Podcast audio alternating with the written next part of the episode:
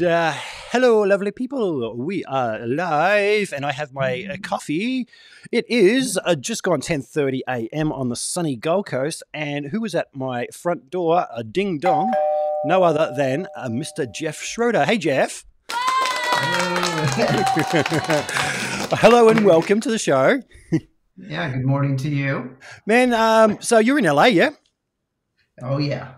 Live, living the living the dream out here. Living the dream in LA. Man, I'm going to say that the vast majority of my guests seem to be LA based. It seems to be the place to, to be living. Are you originally from LA? Uh, I, I am. I am. I'm from well the suburbs. You know, I like. I mean, on a good day, I can get to where I grew up in 35, 40 minutes. So not cool. not too far. Yeah. Yeah. So I was wi- within striking distance. you know. so you, I you know think- you know the easy way to get around everywhere. You know all the back streets and Oh yeah, yeah, yeah. You, you know, it, um, I had a small window of time where I lived in Chicago, about seven years. You know, you know, and um, and you know, there's really only really one main highway that goes through. You know, ro- that goes through the city of Chicago. Like you know, um, out here we call them in California we call them freeways because they used to be free. In most of them, still kind of are, but you know, in other parts of the country, there's tolls and whatnot, so they never call it. So when you move somewhere else and you call it the freeway, people are like, "What do you mean the freeway? It's the highway." But you know, but out here in California, I mean, there's it's in LA. There's an, an a crazy amount of of freeway of highways. You know that you know that you could take. And so, uh, you know, the show in the U.S. that you you know that you know is obviously uh, globally popular, Saturday Night Live. They used to have a skit where it's just two like LA people hanging out and all they do is talk about how they got somewhere. I, you know, I took the 10 freeway to the 405 to the 101 to the 172. You Yeah, know, they yeah, yeah. and they're like, oh, really? I took, because I mean, because it's so ridiculously crazy. you know? Man, I've realized recently that like if you use Google Maps or um, Apple Maps or something on your phone, some of the crazy ways that it tries to take you to places is ridiculous. There's there's a place. Um, so I'm on the Gold Coast, which is about an hour south of Brisbane, um, and there's a oh, yeah. there's a, um, a guitar store called the Pedal Empire in in Brisbane, and I swear every time I put that in there, the way it takes me, I I have no idea where it is. It takes me through all these suburbs, and then I end up on this main road, and it's just off this main road. I think, why the hell did you take me that way? Like I have no idea how I got here. If only you just took me that way. Did we save thirty seconds? I don't think so. yeah. So Jeff, But 30, you saved 30 seconds, but you, you know, maybe had all that stress instead of just going down one straight shot, right? Mm-hmm. Yep, absolutely. Yeah. Jeff, we're all guitar nerds here and loving it. what started the love affair for the electric guitar for you, mate? Um, well, I was born in 1974, so you can imagine. Um, and I have a brother who's eight years older than me. So in 1974, you know, he was he was um, you know, he was born in 66. So by the time I was like whatever, you know, 80 or something, where I was like like four or five, you know, able to kind of start per- perceiving things. You can imagine what the musical climate was for rock and roll at the time. So I grew up in a house where, it, I mean, well, number one, I mean, our house was a shrine to Kiss. So my brother was a massive, massive Kiss fan. So growing Cool. up, posters on the wall, all the records. I mean, I have pictures of me as a little kid with the makeup. You know, I didn't even know who they were. I just, you know, my brother would paint the makeup on me and all that kind of stuff. So I was very much into Kiss, but it was also Kiss, Zeppelin, UFO. Um, even more like, you know, I realized now like stranger things like new wave of British heavy metal stuff like the Tygers of Pan Tang and um, so I grew up grew up with with that sound and I was and Ace Frehley was always my favorite member of Kiss. So just that image of him with the Les Paul, you know, th- uh, it just was ingrained in my mind. So I, I, I, just always loved it. And then by the time I really started getting old enough to really love music myself, when you know you're like eight, nine, ten, it's like 82, 83. Um, music videos started getting really big, and that was really the explosion of, of hard rock bands like Quiet Riot, you know, Ratt. um, and who else? I mean, who else was it? Def Leppard was really, you know, exploding in California, you know, at that time, all those videos, right? And so I just fell in love with that sound. Cool. It still do. Yeah. You know yeah. what I mean? It's still Yeah. like I still love that that that that to me. I just love the sound of guitar from that era. Absolutely. You know, So we're like sim- 78, 78 to 83, 84. That's like that's just like a great, great era for So we're, we're similar vintage. I'm a 73 myself. Um, And yeah, I totally relate to, to that era. It was, yeah, I just grew up hearing so, so much good music on, on the radio. Some of the bands you listed there are stuff that I read about um, in uh, in magazines, but never actually heard on the radio here. Our, our playlists, I guess, were a little bit different. But you mentioned Ratt. I'd never heard Ratt before, and it was only recently I was driving down the road and I've had my phone just there, and you got Shazam now. You can go, oh, what's this? And there was this blistering guitar solo.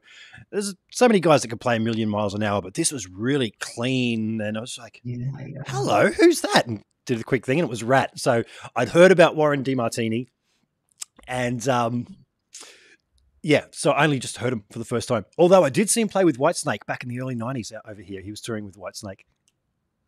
Oh, that's crazy. He played with Whitesnake. Yeah, yeah, yeah.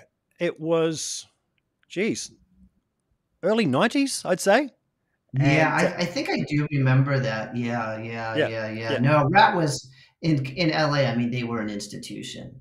Yeah, cool. And um, yeah, and I've been lucky enough, you know, in more recent years, while they were still kind of playing, I was finally able to see that with kind of um, obviously Robin Crosby, who was the original. uh, There were two guitar players, Warren DeMartini, Warren DeMartini, and Robin Crosby. Robin Crosby died in the '90s, probably. Um, but Carlos Cavazo from Quiet Riot was playing guitar, and it was oh man, it was incredible, so good. They were so they were so good. Like it was just guitar heaven. yeah, yeah. Yeah. So, so going back to the um, to the seventies, there. Um, when did you actually pick up the guitar and start having a bit of a, a fiddle with it all? I think you know around '83 or something. I got an acoustic guitar, a Harmony, a little small, you know, three quarter size acoustic, which I still have. You know, and um, somewhere it's in the, my brother. It's actually at my brother's house, but it's still in the family. We still have it, and um, yeah. So I banged around that for a while, and I remember it. You know, it was a Harmony, and it came with a little pamphlet inside, and it showed you how to play like maybe three chords. You know, Cool. G, C, and D, and maybe like an E minor chord. You know, you could kind of strum and um, one pick. You know, and save that pick for. you know what I mean? You had the one pick. You know. and do you Um, remember what the first song you learned to play was? I don't even think you know. I did so. I couldn't even play a song. I just could play those couple chords, and I didn't really understand how to, you know, maybe play a song until then. I, you know, I graduated and I got an electric guitar, and then I started buying magazines with tabs, you know, and uh, I must have learned something else. Um, but my brother had a friend that, or somebody he worked with, and they came over to the house one day, and you know, I was, you know, he played guitar, and he was like, "Oh, let me see you play," and so I was trying to play some stuff, and I went into these open chords, and he goes, "Oh, let me show you something. You know, I gotta play. I'm gonna show you a power chord. You know, and this is like." 90% of heavy metal just, just uses this. And once he showed me that, it's like, of course, then the light bulb went off. And then well, along with magazines and tab and stuff, I was able to start learning songs. And I remember the first thing that impressed, you know, my brother or stuff was he, you know, he left for work one day, and then when he came home, and then I could kind of hack my way through the intro of Crazy Train, Cool. and and so that was like, but getting that, like, he was like, oh my god, I can't believe you can actually, you know, do that. So, um, yeah, that was kind of how it was in the early days. Nice. You know, you, mentioned magazines. Um, man, that was such a great resource back in the day there to um, be able to learn not just songs, but things that led up to the whole craft of being a guitar player and understanding um, signal flow, recording, etc. I I have this little story that I, I quite often tell people, and it was when I was in my final year of high school.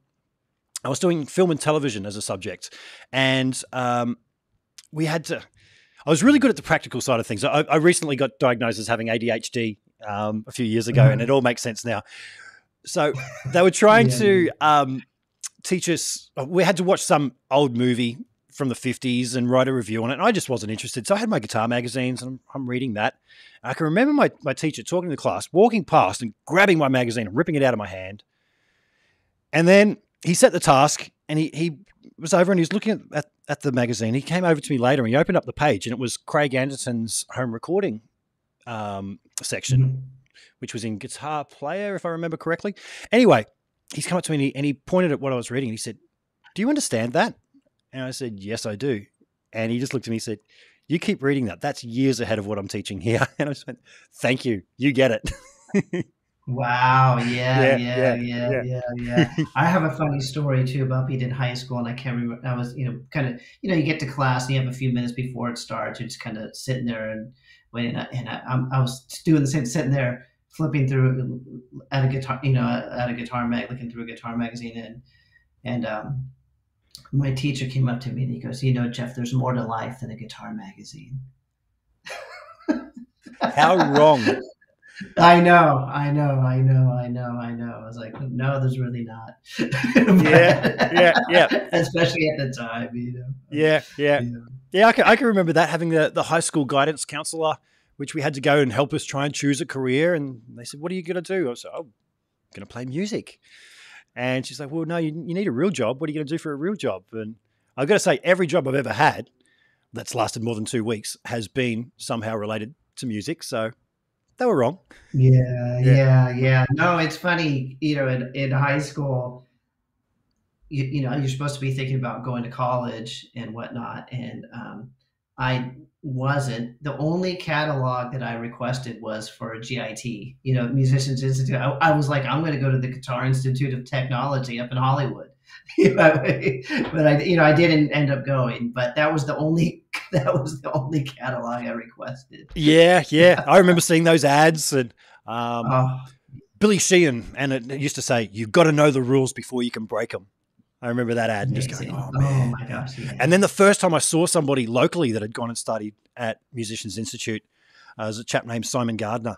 And I was still a teenager and I saw him do a clinic and I was like, he, he was doing all the three note per string kind of playing legato and stuff. And I'd never seen that up close before. I was like, I must go to this place. But um, yeah, there's other ways to learn, isn't there? No, no, yeah, yeah, and um, but it's funny, you know, because I at that time I collected. I had at one point I had a subscription to guitar, guitar for the practicing musician, Guitar World. Um, there was Guitar School, if you remember that too. Um, and I had a subscription to all three of those. Guitar Player, I didn't subscribe because it was, you know, it was actually more rounded, and so I'd be like, Pat Metheny, you know, like what the fuck? Like I don't, I mean, I don't want to, I don't, I, I, who was like one of my favorites now, you know, you know, but I, you know, you'd see a guitar player, they have like Mike Stern on the cover, Pat Metheny, I'd be like, I don't want that, I want the one with Warren DeMartini on the cover or George Lynch or whatever. So, Yeah. but I had years and years of, of those magazines all the way up to the early 90s which is you know when once alternative and grunge came kind of ruined that culture anyway you know a bit. So and then i stopped subscribing and i had them and i left them in my parents garage. And then you know but they were like prized possessions of mine. And you know Same. at one point my parents they threw them away you know i was so bummed. And so over the last i don't know you know five years or so i started buying a lot of those old as many of those old issues as i could find on ebay so I've got quite a collection of like 80s vintage guitar magazines. And it's Yeah. so amazing. I mean, the articles and stuff. It's so funny to to go back and as an adult to read the interviews at the time, which, you know, to me, I mean, I would get those magazines and I would read them. I would just get home from school and if there was a new magazine in the mail, I would read it from cover to cover. And um yeah, and you know, and I just soaked it all in. And then, but to read them now, as is, you know how bad, you know, the, the writing was and, and all that kind of stuff. As a kid, you didn't, you know, you didn't really pay attention to that stuff. But Yeah. what's even more fascinating are just all the ads. The ads. are incredible. Yeah. All the different companies that don't exist, and you know, and um, yeah. Yeah, I, I carried around milk crates full of, of magazines for many years, and I reckon I had those till probably around two thousand ish. I don't I don't remember what I did to them, whether I gave them away or threw them out. But in hindsight, I wish I still had them. But they were a great be resource, worth- absolutely worth a great resource. money. Yeah, yeah, yeah. Yeah, So much cool stuff in them. Yeah, so much cool stuff. I mean, Mm-hmm. and so I love them. They're like just an interesting, you know, like kind of cultural archive of of what was taking place in guitar and and not only the magazines but the video culture too, uh, instructional videos, and um, were, were super incredible too at the time. Do you remember the sound pages in Guitar Player magazine where it Oh, had like a flexible yeah. record?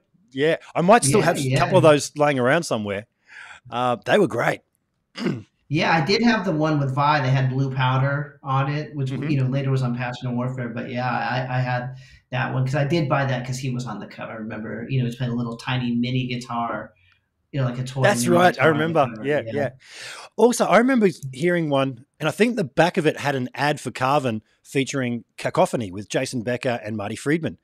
And um, I thought it was scratched. I thought there was something wrong with the uh, because it was just this. I was like, oh no, I've, I've scratched it somehow. But no, that was Yeah. just their music. It was just so far out there at the time. Yeah, yeah, yeah.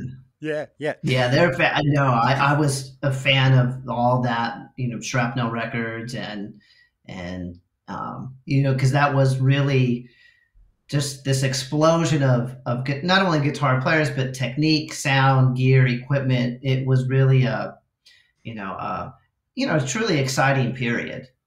You know, Absolutely. what was taking place, and so it was just so what a great time to to start playing and learning. And I was lucky, so I had all was surrounded by that, but I also had a teacher who was really cool. And um, you know, I went into a music store, local my local music store. It was, must have been like 1987, you know. And so I'm in there looking at. I remember I was.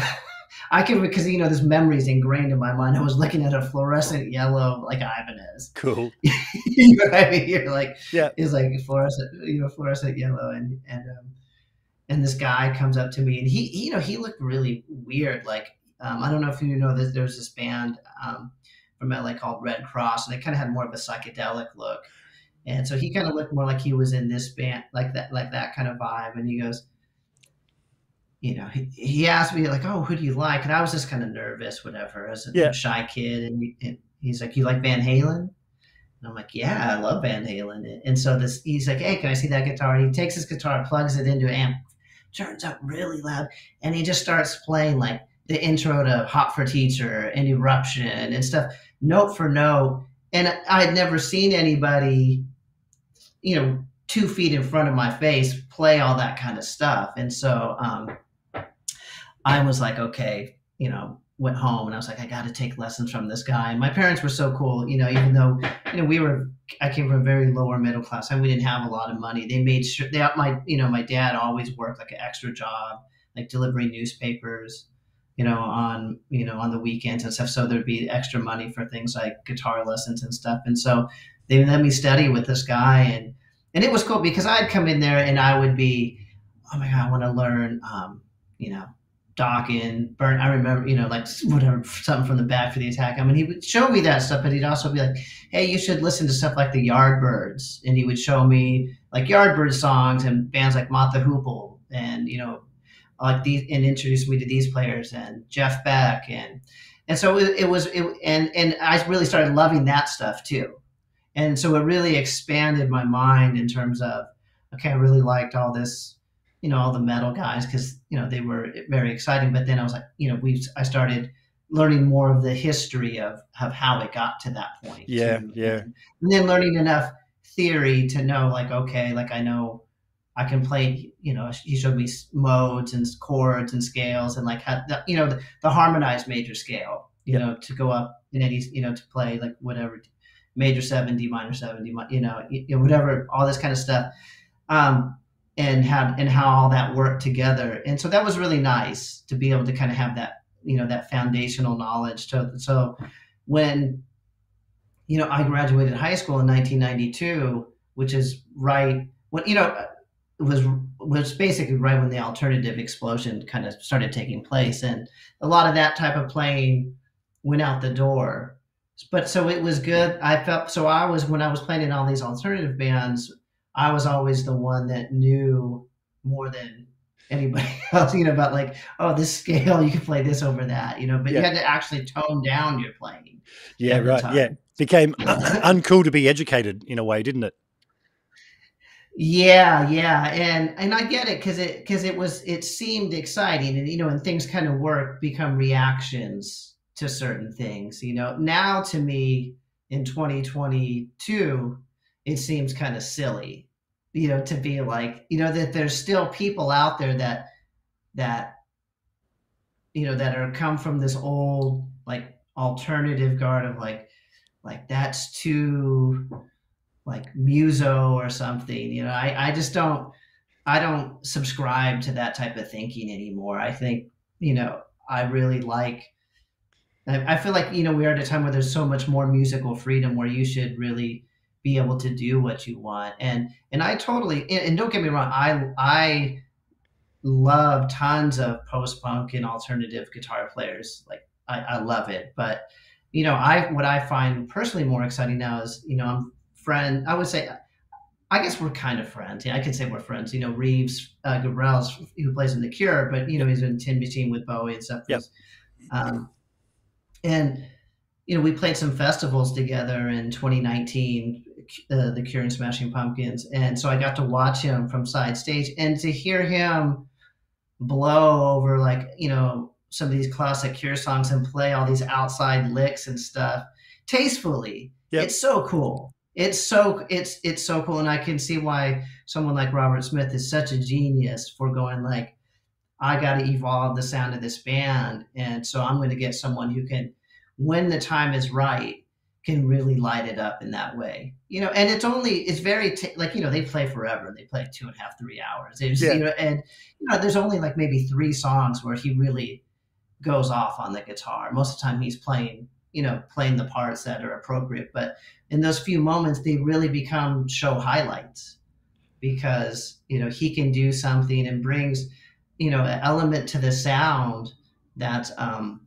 that's really unique. And so that's kind of like how I approach things now too is is you know you should have the freedom to do what you want. I'm not going to subscribe to some musical etiquette, you know, from yeah. the '90s. You know, you know what I mean? Yeah. To where yeah. I want to learn as much as I can about how the instrument works. Yeah, you know, because it really unlocks limitations. It know, does, doesn't it? Personally, yeah, yeah, mm, yeah, mm, yeah. You know, I was stuck in. Um, pentatonic land for a long time. I, I, learned to milk the crap out of it. Hey, we're playing in D minor. Watch me play at the tenth fret because that's all the only place I kind of know well. And I, um, there was such an explosion of information available to us via the internet, and I, I didn't really have a teacher when I was learning to play. I was self-taught and didn't learn a lot of that stuff until later. But it's really opened up the doors to creativity, and it's not in a way that it sounds contrived. I know there's there's certain people who um, you can hear them thinking as they play. It's all mathematics, and then there's guys who are just using that knowledge in such a way that it's so natural and liberating. Um, mm. And it's very hard to do. Now, you mentioned Reeves Gabrels. I've been trying to get in touch with, with Reeves to come on to have a bit of a chat because I, I see he's got his own signature Reverend guitar, as does Billy from your band. Um, yes, yes. Yeah. So, Reeves, if you're watching, man, get in touch. I can, I can, I can, I can, I can, I can put you guys in touch. Oh, that'd be great. Yeah, I was, uh, yeah, I was going to get yeah, Ken from Reverend to try and maybe put me in touch with him. But if we could, we'll have no, a chat. Ken is great. Ken is Ken. I'm good friends with the Reverend guys, and yeah, they actually that's how I, you know, met uh, met Reeves, and and um, I started by, you know, Billy actually Corgan played Reverend guitars in the early 2000s he did a solo record and he used these baritone guitars that he got from reverend and then you know he kind of forgot about them. And then at some point i started seeing their stuff and i don't know and i really wanted one. So i started getting reverend and became friends with ken and um and uh and then i kind of re I, you know, told Billy, I said, you know, you should you should work with Reverend to build, you know, your signature uh, to do a signature guitar for you because, um, you know, Billy had had had you know was kind of looking to get away from playing his Fenders. It was kind of because he wanted to do, he wanted to explore new ideas in in you know in building his guitar. And Fender was just like kind of more interested in building like stuff he already had and he'd kind of like i want to do i want to i want to try some different things and um, so he started working with Reverend. But so yeah, I'm friend friendly with you know with all those guys, and they're they're just incredible people. And Joe Naylor, the designer, is you know he's he's a genius and, and a sweet human being too. So nice, nice. Yeah. Hey, um, we're talking about you you learning to play guitar earlier. Do you remember what your first electric guitar was? Yeah, it was you know, uh, a Japanese Strat copy is like this brand called Montoya or something like that. And I've looked for, I have it. It's in um, my storage unit, you know, but and I've looked for them. You know, every I look for sometimes to get another one on on Reverb or eBay. You know what I mean? But um, so I'm always on the hunt. But this is it was a Japanese Strat copy, three pickup. You know, this is the classic thing. Yeah, yeah. yeah. And then a few years later, I bought an actual Strat. Nice. Nice. Yeah.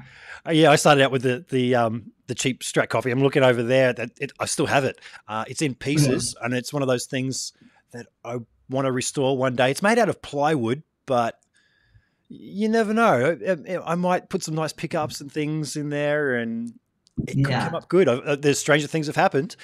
Some of the I things I've done to that guitar. I keep everything. You do? Oh, I know. Oh yeah, I keep, I have it all still. I have it all. Yeah, I still. Yeah, yeah my first nice. amp, everything, which is a little Fender Sidekick 15. Still have it.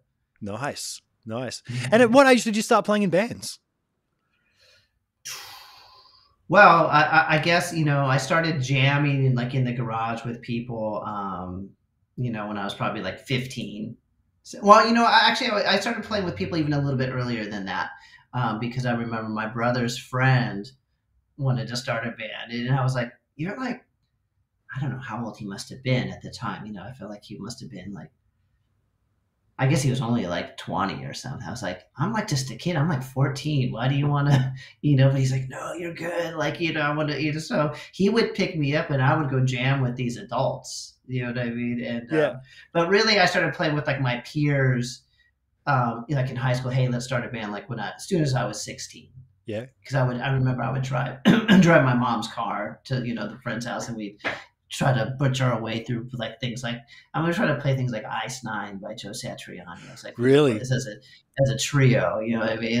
like, like I'm like way you know way overachieving, you know what I mean? But uh, gotta shoot high, gotta gotta gotta put the benchmark up high. Yeah, yeah, that's how. I mean, that I was kind of you know a real like so and just so invested in into the guitar, and so it, with those uh, bass. So, so the bass player, you know, he took lessons at the same music store as I did, and so we had our lesson at the same time, basically. And so I would see him. Then at high school, would be like, "Hey, you take lessons." So we're like, "Okay, let's play together." And so we were both, you know, trying to learn how to play all that stuff. You know, trying to as much as we could. So we'd go in there and you know, get this drummer who he, I mean, he didn't care less about, you know, surfing with the alien or anything like that, but he was just like, yeah, I'll jam with you guys, you know what I mean? So we'd go in this, you go in his parents' garage and, and try to bang it out. yeah, but then, but then I, but then I met some like, like some other, other guy, and another guy, you know, and then I met another kid in high school who was, he was like, "Hey, I heard you play guitar," and I was like, "Yeah," and he, and so I went to his, and he could really, he had, a, you know, he had like actually a, a Carvin, you know, blue, you know, the Carvin and um, and so and he was really good. So we would go and just show each other licks, and then we are like, okay, we got to start a band, and that was much more okay. We're gonna play Guns and Roses, Cinderella, you know, what Warrant, you know, things like you know these kind of popular '80s kind of hard rock, you know, and metal bands, and um, so we we're like, so we could play parties. You know, we thought we could play party. And I think we played one party, and it was great. You know, was, but that you know that was really really fun to to to learn that kind of stuff and to play that stuff together. And um, you know, but then you know it was funny because so we had that band, we played all that stuff, but then alternative came in, Nirvana came out, and so there was just massive division. All of a sudden, we're like, we need to change our style, we need to change our sound. And God bless him, you know, my friend who, I play guitar with, he was like, like he understood. He said, "That's totally lame. If we just totally follow the trend and Yeah. change our sound." Yeah, yeah. You know, I, I keep telling people. I keep telling But people we who, all who- get it left it behind. yeah, you know? I've done a bit of production work over the years, and I can remember when ska became the big thing, and somebody came up to me and saying, "I'm going to start a ska band." And I'm like, "Dude, you don't get it. Those bands that are out there now have been playing ska for ten years. They didn't decide to take on the new trend. If you start doing that now, by the time you've got it nailed, it's gone. It's gone. And the same with grunge. You know, there was a lot of bands that were the hair metal, and they tried to put out grunge-ish records." Oh, it's like- And they like were the terrible. Worst, the worst albums. Yeah, yeah, it's one of those, and, and f- I think for a lot of those bands, it's like, let us never speak of that again. You know, it's totally. yeah, yeah, Well, you would see even like people like Paul Stanley and Gene Simmons in the mid '90s with like a flannel wrapped around their waist. You know, because it would just became part of the fashion. You know, you're like, what are you guys doing? You know? yeah, yeah, yeah. Yeah. Fashion trends. Now, Jeff, you found yourself being the guitar player in Smashing Pumpkins. How many years ago now? When did when did you join? 15 years ago. Wow. So a leading up to that, going from playing the, the, the parties and everything, how, how did you feel your time? Were you playing in numerous bands with that whole vibe of we're going to make it, we're going to, you know, Uh, well, what happened is um, I'll give I'll try to give like the, the, the I'll move. It's a long story, but I'll move it along quickly. that's So, okay. You can um, take as long as as long as you want. basically what happened is is you know high school came you know all, like like i said when i started in 1988 i remember this this this is it was such a great memory first day of school, high school 1988 i'd never seen so many guns N' roses t-shirts especially in, in southern california growing up here because they were a local band that just basically exploded. And um, so that summer of 88 sweet child of mine was just a massive massive hit on mtv and the radio. And I'd never seen so many Guns N' Roses shirts the first day of school, and I probably was wearing one too because I, I know I had one. It said "Appetite for Destruction" on the back and the whole thing, and um, but you know, by the time I graduated in June of 1992, you can imagine it was a completely different musical landscape, and so I stopped taking lessons, and um, like I said, you know, I was trying to, you know, was good, and I the the band that played hard rock metal covers had kind of morphed into the um, the three of us left and went and started another band and found this guy that sang like Eddie Vedder and did the whole like okay we're gonna start like an alternative band. Um, And so when I graduated, I started going. There was an emerging because you know this is pre Starbucks or anything like that, coffee shops or anything like you know coffee houses. You know, a friend of mine said, "Oh, there's this cool." coffee house in you know the next town over that has like an open mic night and it's cool all these musicians play we should just go and check it out hang out so i went there and, and who do i see up there doing playing this crazy open tuned like jimmy page like like like open tune like improv indian raga i think is my old guitar teacher Oh, cool. you know, so I started talking to him, and and he's like, "Hey," um, and I said, "You know what? You know, maybe I should start taking some lessons again." He said, "Oh, I don't teach at the store anymore, but you can just come to my house just down the street and take lessons there." And I said, "Okay, great." So I started taking lessons from him again, and he lived with two other musicians. And so day, you know, I did my lesson, and then um, one day his roommate, after I left, you know, went to him and said, "Hey, who are you playing with?" And he said, "Oh, that's my student Jeff." He said, "You know, my band." Um, is looking for a guitar player. And so anyway, so I joined my teacher's roommate's band. And, you know, like I said, the, I was 18. These guys seemed much, you know, they were like 26. I was like, oh my God, these guys are so much older. But they had already been playing all all the clubs and everything. So by like the fall of 92 when I had just I was I was so lucky that I got to start playing every club in LA. All the famous Whisky, Troubadour, Roxy, all the way, you know, everything was still on the Sunset Strip, you know, Yeah. I mean, um, even though, like I said, metal was gone, but it was now, you know, everything was alter- alternative. But you know, but the club scene was still just happening. You know, it was great, and so I really got that great experience. And so, um, and that band, you know, it's a, you know, did fairly well, and and we got some label interest, but never really quite achieved what we wanted to do. And then I joined, you know, another band after that. But at some point, I decided, okay, maybe music's not going to work out for me, and so I went back to college and really fell in love with um, literature. And so I got my, you know, my undergraduate degree, and then I was so into it that I um, applied for graduate school, and so I was in a PhD program at UCLA studying comparative literature, and I was not planning on doing music at all. I was actually planning to become a, an academic. I was going to be a wow. professor. Uh, yeah, yeah, and so, so, during the middle of that, though, uh, an old bandmate of mine um, mess texted me one day and said, "Hey." A friend of mine works at this management company that manages the Smashing Pumpkins. They're reforming. James and Darcy aren't coming back, and they're out here in LA finishing their record and they're looking for people. I really think you should do audition for the band. And um, like I said, I wasn't even I, I, wasn't even really playing that much anymore. But yeah, right. I said, you know, maybe this I should. Why not? Um, because I was I really was a big fan of the band because I remember, you know, I saw the first time I, I became aware of Smashing Pumpkins was from a, a small article in Guitar World and there was a picture of Billy, and he had you know, and he had you know had his the Strat that he just got back actually fairly recently after it got stolen. He had a picture of him holding that guitar.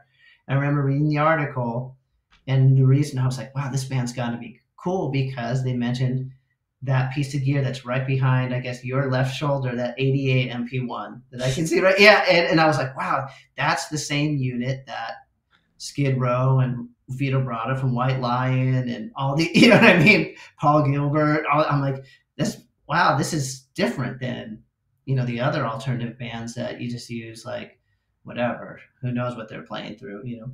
And, um, so I went and bought that record, Gish, and was like, wow, this is great. Has blister, you know, credible musicianship, blistering guitars, cool solos. You know what I mean? Like and I, so I really identified with because I really felt like, wow, this is um, music that I can I identify with because it had the precision, it had the heaviness, but also had that alternative thing that that came from. It wasn't even called alternative, you know, back then. It was whatever new wave, post punk, you know. Because growing up in SoCal, I really always did like things like The Cure and Echo and the Bunnymen and U2. Um, you know, I, I mean, I always liked that kind of stuff as well. And so that made a lot of sense to me. And then, you know, we out out here we had Jane's Addiction because they you know they were basically LA club band, and so that was kind of the first band that kind of really did that that heavy thing with you know the more weird new wavy kind of post punky kind of stuff. And you know, if you remember Dave Navarro and the, those Nothing Shocking, it was playing in Ibanez. Yep. You know, and which was and so it didn't seem strange though at the time you know, it was cool. It was really cool that he, you know, that he did that. And I remember even, I, if, if, you look, there's pictures of John Frusciante when he first joined the Chili Peppers. Yeah. Like he was playing Ibanez too. Like know, an RG you know, or something like he, that. Yeah, yeah, because he went to GIT. You know, he went to GIT. You know, he was like, you know, becoming that player, and then all of a sudden, you know, he went, you know, and um, you know, took a different trajectory. But you know, he he came from that era too, and um, yeah. So like I said, so I was, so I auditioned for the Pumpkins, and you know, long story short, after months of, of playing and getting to know each other, I ended up, you know, getting roped in cool. crazy world. Cool. so, yeah. so, do you remember the, the audition well? Like, how how does one well, was, audition for the Smashing Pumpkins? Well, it was many. The thing is, is it was many. It wasn't just one. It just yep. what it wasn't. It was um, because since they were out here finishing they were like, we're going to be here for a few months, so we can really take our time, and we're not just going to play with you once and then tell you you're in the band. Like, and and but so what it was really actually, you know, it was tough because I'm like, well, man, like, like, am I going to give up? I'm like, you know, I'm in, in a like a serious PhD program here at UCLA. Like, am I going to quit this to you know i want to i need to kind of mentally know where i'm where i'm going um you know, so at the time it seems stressful, but now I look back on it and, and it was just, wow, how cool was it? Um, you know, to that they they you know they slowly opened their world to me, and you know they were recording at the Village uh, Recorder in in Los Angeles with Roy Thomas Baker. Wow. So and they were and they just said, hey, which is right by it's actually right by UCLA too. And so it was right. I mean, it was five minutes from my apartment and they said you can come by come by and hang out as much as you want we want you to get acquainted with what it's like yep and so i would just get to go and sit in the room and watch them r- record and roy thomas baker and hear the stories and see the guy i mean you know it was it was pretty intense you know it was, it was cool and that is the very first time during that because i got the gig and we were you know we were they're like okay you're in the band and they're finishing that record and um, and they start saying, "So you got to build a guitar rig." You know, what do you want in your rig? I'm like, I mean, I had like a little, you know, like a, you know, a, a 66 Fender Bandmaster wow. and some, you know, and some pedals and a Telecaster and a Jazzmaster, you know I mean? Yep. Like, you know, that rig wasn't going to cut it for the Pumpkins, you know. For when I was auditioning for the band, I actually had to call my old bandmate, that guy that my teacher was roommates with, because I knew he had a Marshall, and I would be like, "Dude, can I borrow your Marshall?" From auditioning for the Smashing Pumpkins, so he he was so generous and let me have his Marshall for months because he was like, "Dude, I want you to get the gig, like you know, you can use it." And um, and uh, yeah, so they you know they were like, "We're gonna have a rig builder come down." And you just tell him what you want, and he's going to build the rig. So Dave Friedman came down to the studio, and I remember it it, didn't. It, he ended up not building our rigs for that tour for the Zeitgeist tour. I actually had him build a couple rigs for me later down the road, but yep. um, at that time, but but he did come down to the studio one day, and um, um, and he was super cool, and and I, and, and obviously he's um, you know a legend. Yeah. Um, so, what did you end up going with for for building your first rig with with the Pumpkins? Well, you know, so what, it, it, this is funny. So what happened is, um, I remember they they brought in this one of Billy's old guitar techs, this guy Mark Newman, who's Mark Newman is kind of a legendary tech. I think he might be, or he was for a lot. Was doing the most recently was doing Tommy Thayer from Kiss, but he started out because he's from the Bay Area doing Brad Gillis, you know, from Night Ranger. But he did Brad Gillis for. Um, um, when he when he felt basically when he joined Ozzy, and so he was there for all that, and then he did Prince and all. So he, he and he was so cool to me because I didn't know anything. I mean, I knew gear. I was a, I knew, but I'd never known like gear at like okay, like we're gonna build like a rack with the switching system and MIDI programmable. You know, I had I had an ADA MP1 and the Quadraverb you know, and a It's a good combination. So yeah, yeah. So I had that rig that what you have back there. You know what I mean? I had that. Yeah, yeah, yeah. I had, you know, so I understood that, but I never had like, you know, like, you know, some 28 space rack with all this with this stuff, and so they were just like, so I ordered. They're just like, order whatever you want, you know. So I ordered all these pedals, you know, and and but when I showed up to rehearsal, the first day in Chicago was April 2007. This kind of started in the fall of, of, of 2006. It was the first day I remember there was, for me, you know, there was two Diezel Herberts. No. Yeah. I don't, Herberts? No, there was another. It wasn't the VH4, but there was another Diezel amp at the time. Um, and then two um, Bogner what was the um, I can't remember, but it's two Bogners, two Diezels because I don't remember because I ended up not using them because once we started and oh and like Les Pauls, SGs, and I'd never even played Les Pauls there, so it's like okay, let, yeah, let's let's get up and uh, start playing.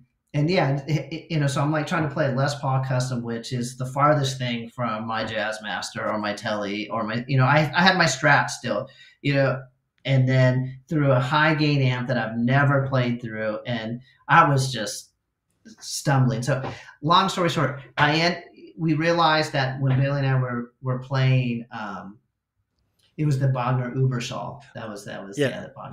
yeah. Great amp, incredible amp.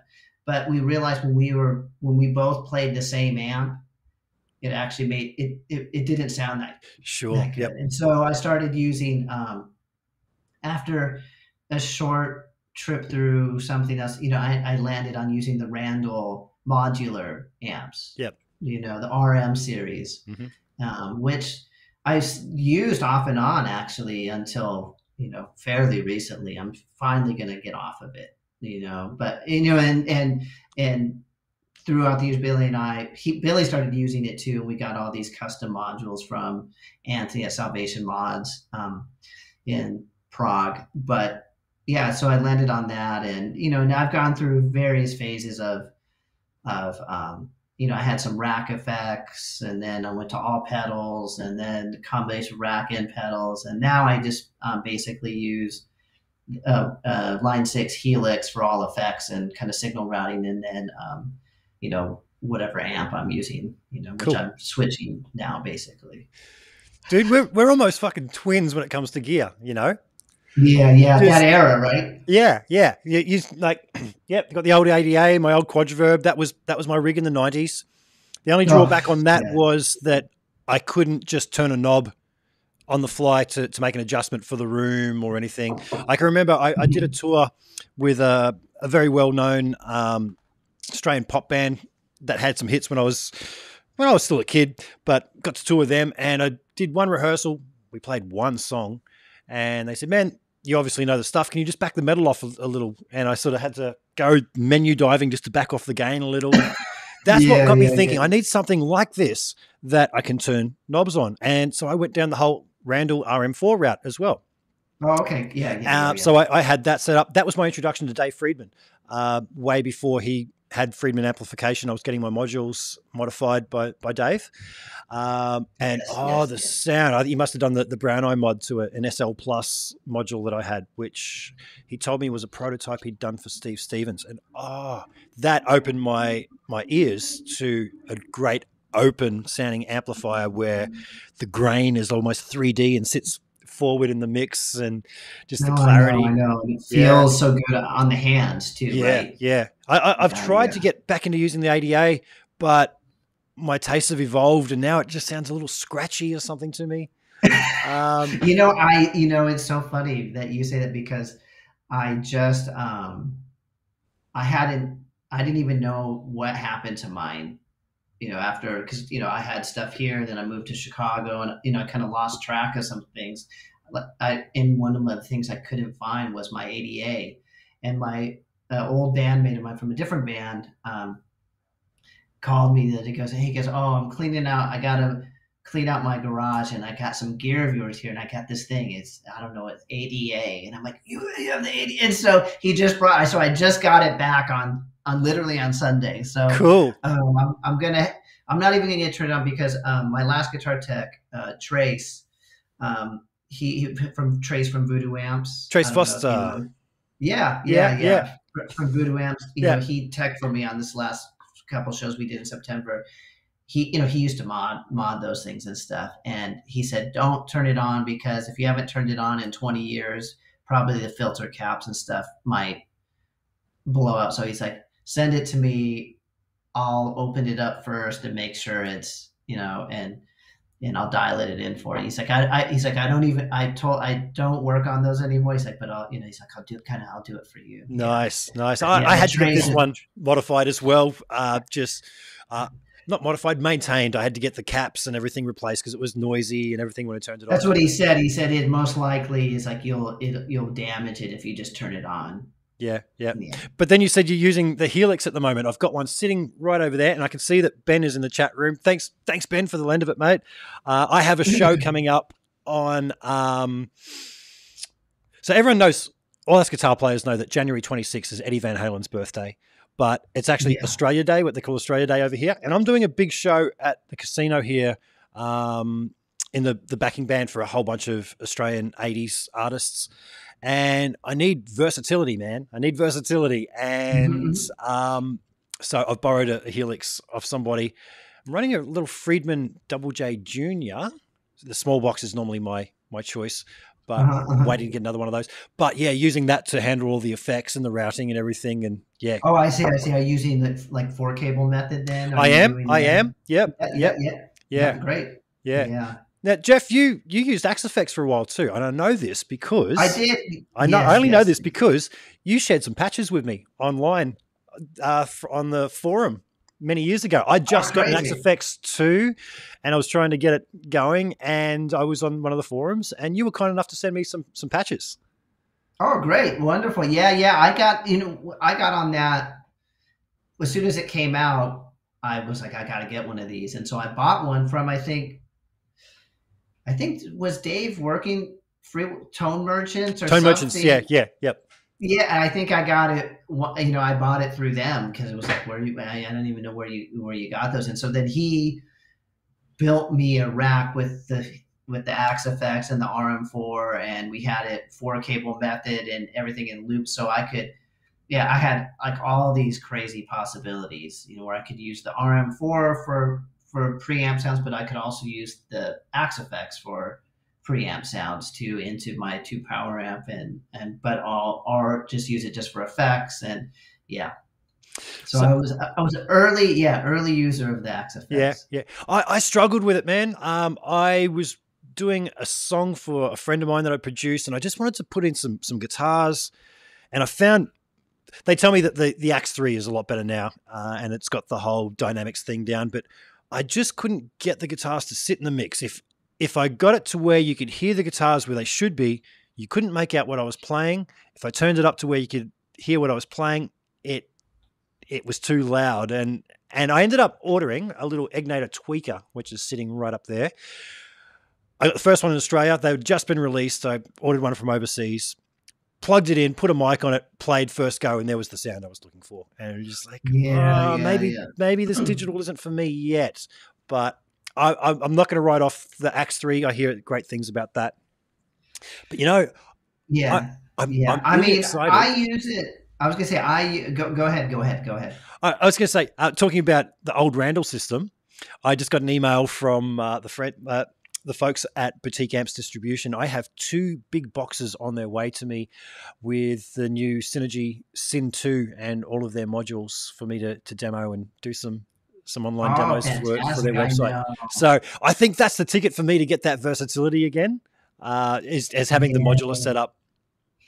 well I can they get they got to get the I, well you're gonna have I, I hope they send you the vi one so, so you can let me know That is in there. is. Yeah, yeah. Have you played the Vi one? I haven't. I haven't. I haven't. Yeah, I haven't had a chance to to play it. Um, no, I eh, you know the last NAMM show I went to and I stopped by there and I and I wanted to play. Um, I wanted to check it out, but it was just so chaotic in there, and um, I just didn't. You know, the, the I couldn't. I didn't get a chance to to try the actual you know synergy stuff. But but now I'm actually I've, I've moved. You know, for amps, I started using the the Revv Generator 120. Nice. Yeah, yeah. Um, it, and it's and it's funny because um, I the reason I got into the using the Revv amp was because I started using the the um, the model in Helix. They had Oh, yeah. the they had the red channel in in Helix. Yep. And then now they've added the purple channel too. There's you'll see there's Revv red and red Revv purple. And um, I started using those and it was like, wow, like this amp sounds incredible. Love the love the sound of this. And so I had um, our manager reach out to Revv, and then I get a message back, and it's from uh, an old friend of mine, Sean Tubbs, who's the artist rep. And Sean, Yeah, Sean. Yeah. yeah, Sean Sean was the guitar player in the band that I replaced when I was 18 when my teacher his roommate you know was in a bit uh, Sean's brother was the drummer you know of this band and so he quit and so they needed a guitar player but so you know and so I've known Sean like literally since then Nice. um, and yeah, so and then he totally hooked me, you know, hooked me up with them, and Cool. And that amp is incredible. I don't know if you know about the the, and then I think this is version three now. Um, it has a, uh two notes torpedo load box built into the head. yeah. With with IRs that are switchable on the front of the amp. So for rec- for home recording, you can it has two XLR outs. Like you don't even have to hook it up to a cabinet. Nice. You can go have like the full tube amp, and it's it sounds incredible. It I love sounds that two note stuff, man. I got the the Captor X uh, that they kindly Yeah. sent sent me to, to do a demo of, and um, yeah, that's a, that's a a great uh, concept, uh, especially to be able to adjust it all on the fly with your phone and everything. Are you miking live or are you running Torpedo? With pumpkins, um, we still use cabinets, but in ISO cabs. But now that I have, I'm switching to the Revv. One of the reasons, but I, I really don't like that sound of the ISO cab because it sounds like a cabinet in a box, and we're on in ears, so you can really, it, it doesn't have that the airiness. There's you know there's something about you know having a super loud cabinet in an ISO box with foam that it even though the mic is right on the speaker, it's it does something to the sound that that's Still a resonant frequency. Everything everything Yeah. that a speaker is built into has a, a resonant frequency. Um, yeah. So this to me sounds way better. yeah. I, I, I demoed Incredible. It sounds incre- sounds incredible. Nice, nice. You know, I, I did have a play of the uh, the Revv stuff when I was in Germany. I went to a, a um, an event called Forty Two Gear Street, uh, and the guys from Revv were there, and they had their amps. And I remember talking to Dan Trudeau from um, from Revv, and just He's saying, designer. Yeah. yeah, yeah. There was one standout channel. I can't remember which one it was. And I, I cheekily was talking to him over dinner one time, and I was like, Dan, had a play, man. Yeah, I, I- channel one or whatever was, yeah, pedal platform. Don't know, man. Yeah, channel channel two, yeah, was better. Yeah, but but three, oh, or four, I can't remember which one. I just went, oh, that just set my world on fire, man. And uh, he, yeah, I, I really liked it. I No, one yeah, those. I mean, yeah, the one and one is just like you know is like a like a clean. You know, I would say it was maybe more in the American style. You know, but still very versatile, and you know, and it does take pedals very well. You know uh, that I cause I've been using it uh, quite a bit in the studio, and I just like I want to see how like running distortion pedals and stuff into it, and it, it does sound really well for it.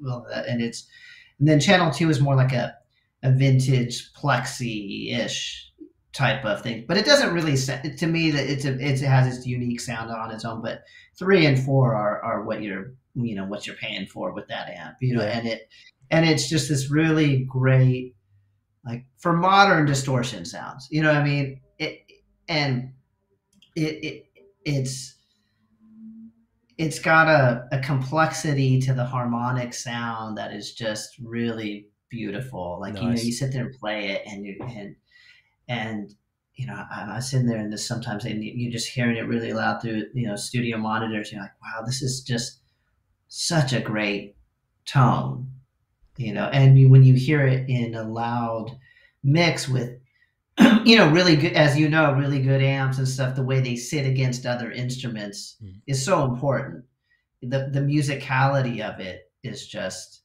fantastic and then like i said i, I just really appreciate that it's you know you know for for an age where digital stuff is so much easier in, in some ways you know that if you're going to go and use you know a very expensive tube amp it's got to be worth the price you know like you're getting that thing that you can only get from you know using this type of technology in an age when man the modeling stuff because you know helix has those channels and they sound i come home sometimes and i play and i play through the, the and i'm like man it sounds crazy close you know what i mean it's Yeah. sound well or it sounds the same where it but it's when you really listen there's it feels slightly different even though if it sounds the same Yep.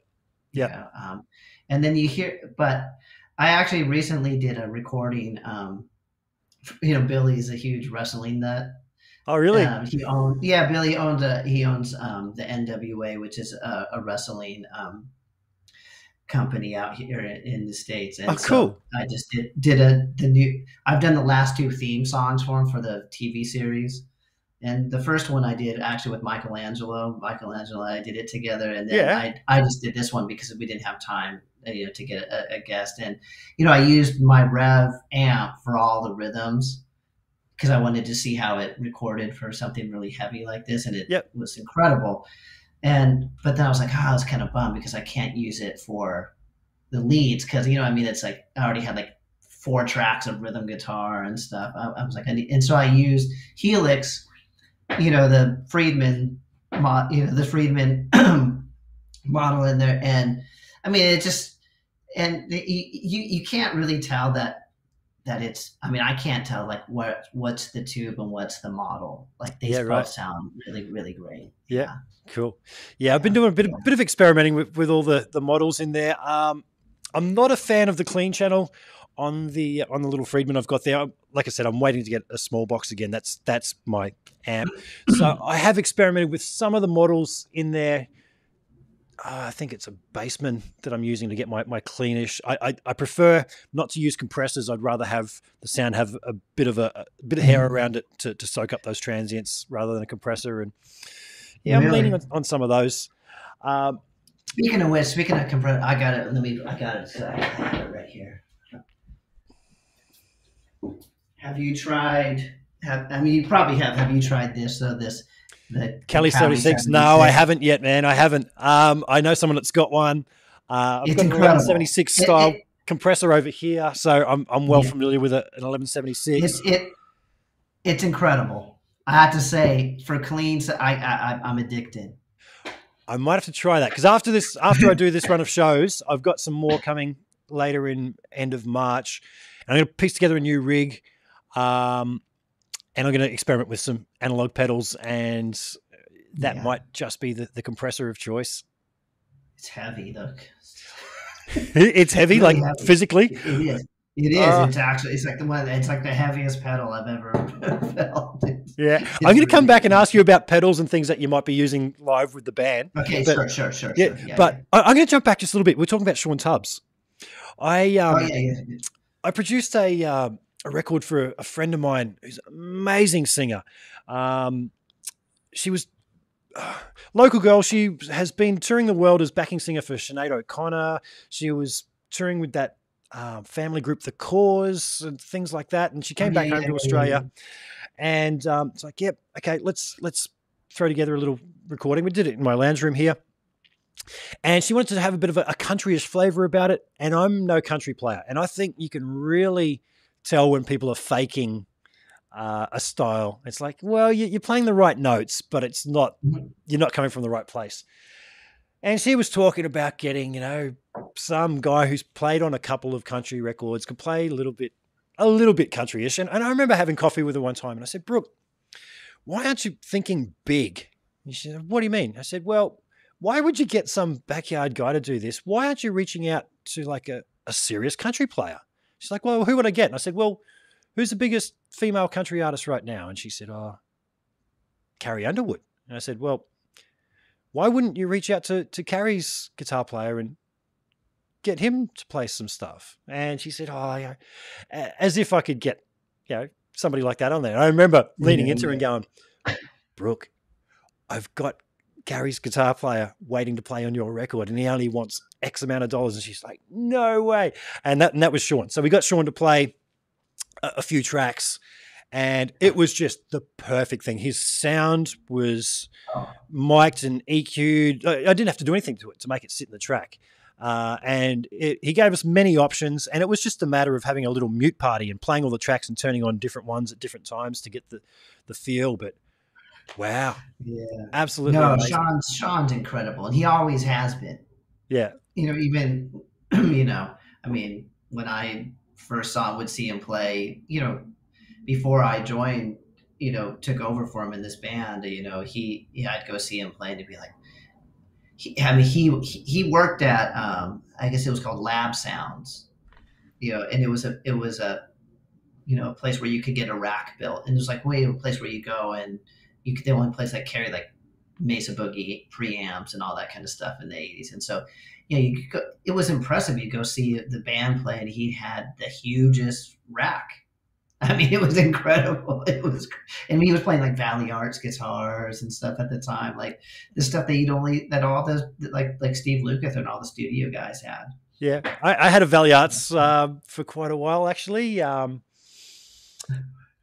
and they were all the rave. They were all the all the rage. And I was talking to uh, probably the best guitar builder in Australia over here, Charles Cilio, and I was I, I knew somebody that had still had one that was willing to sell it really cheap. And I was talking to Charles about restoring it and everything, and he and he just said to me, he "Goes, have you plugged it in and had a listen?"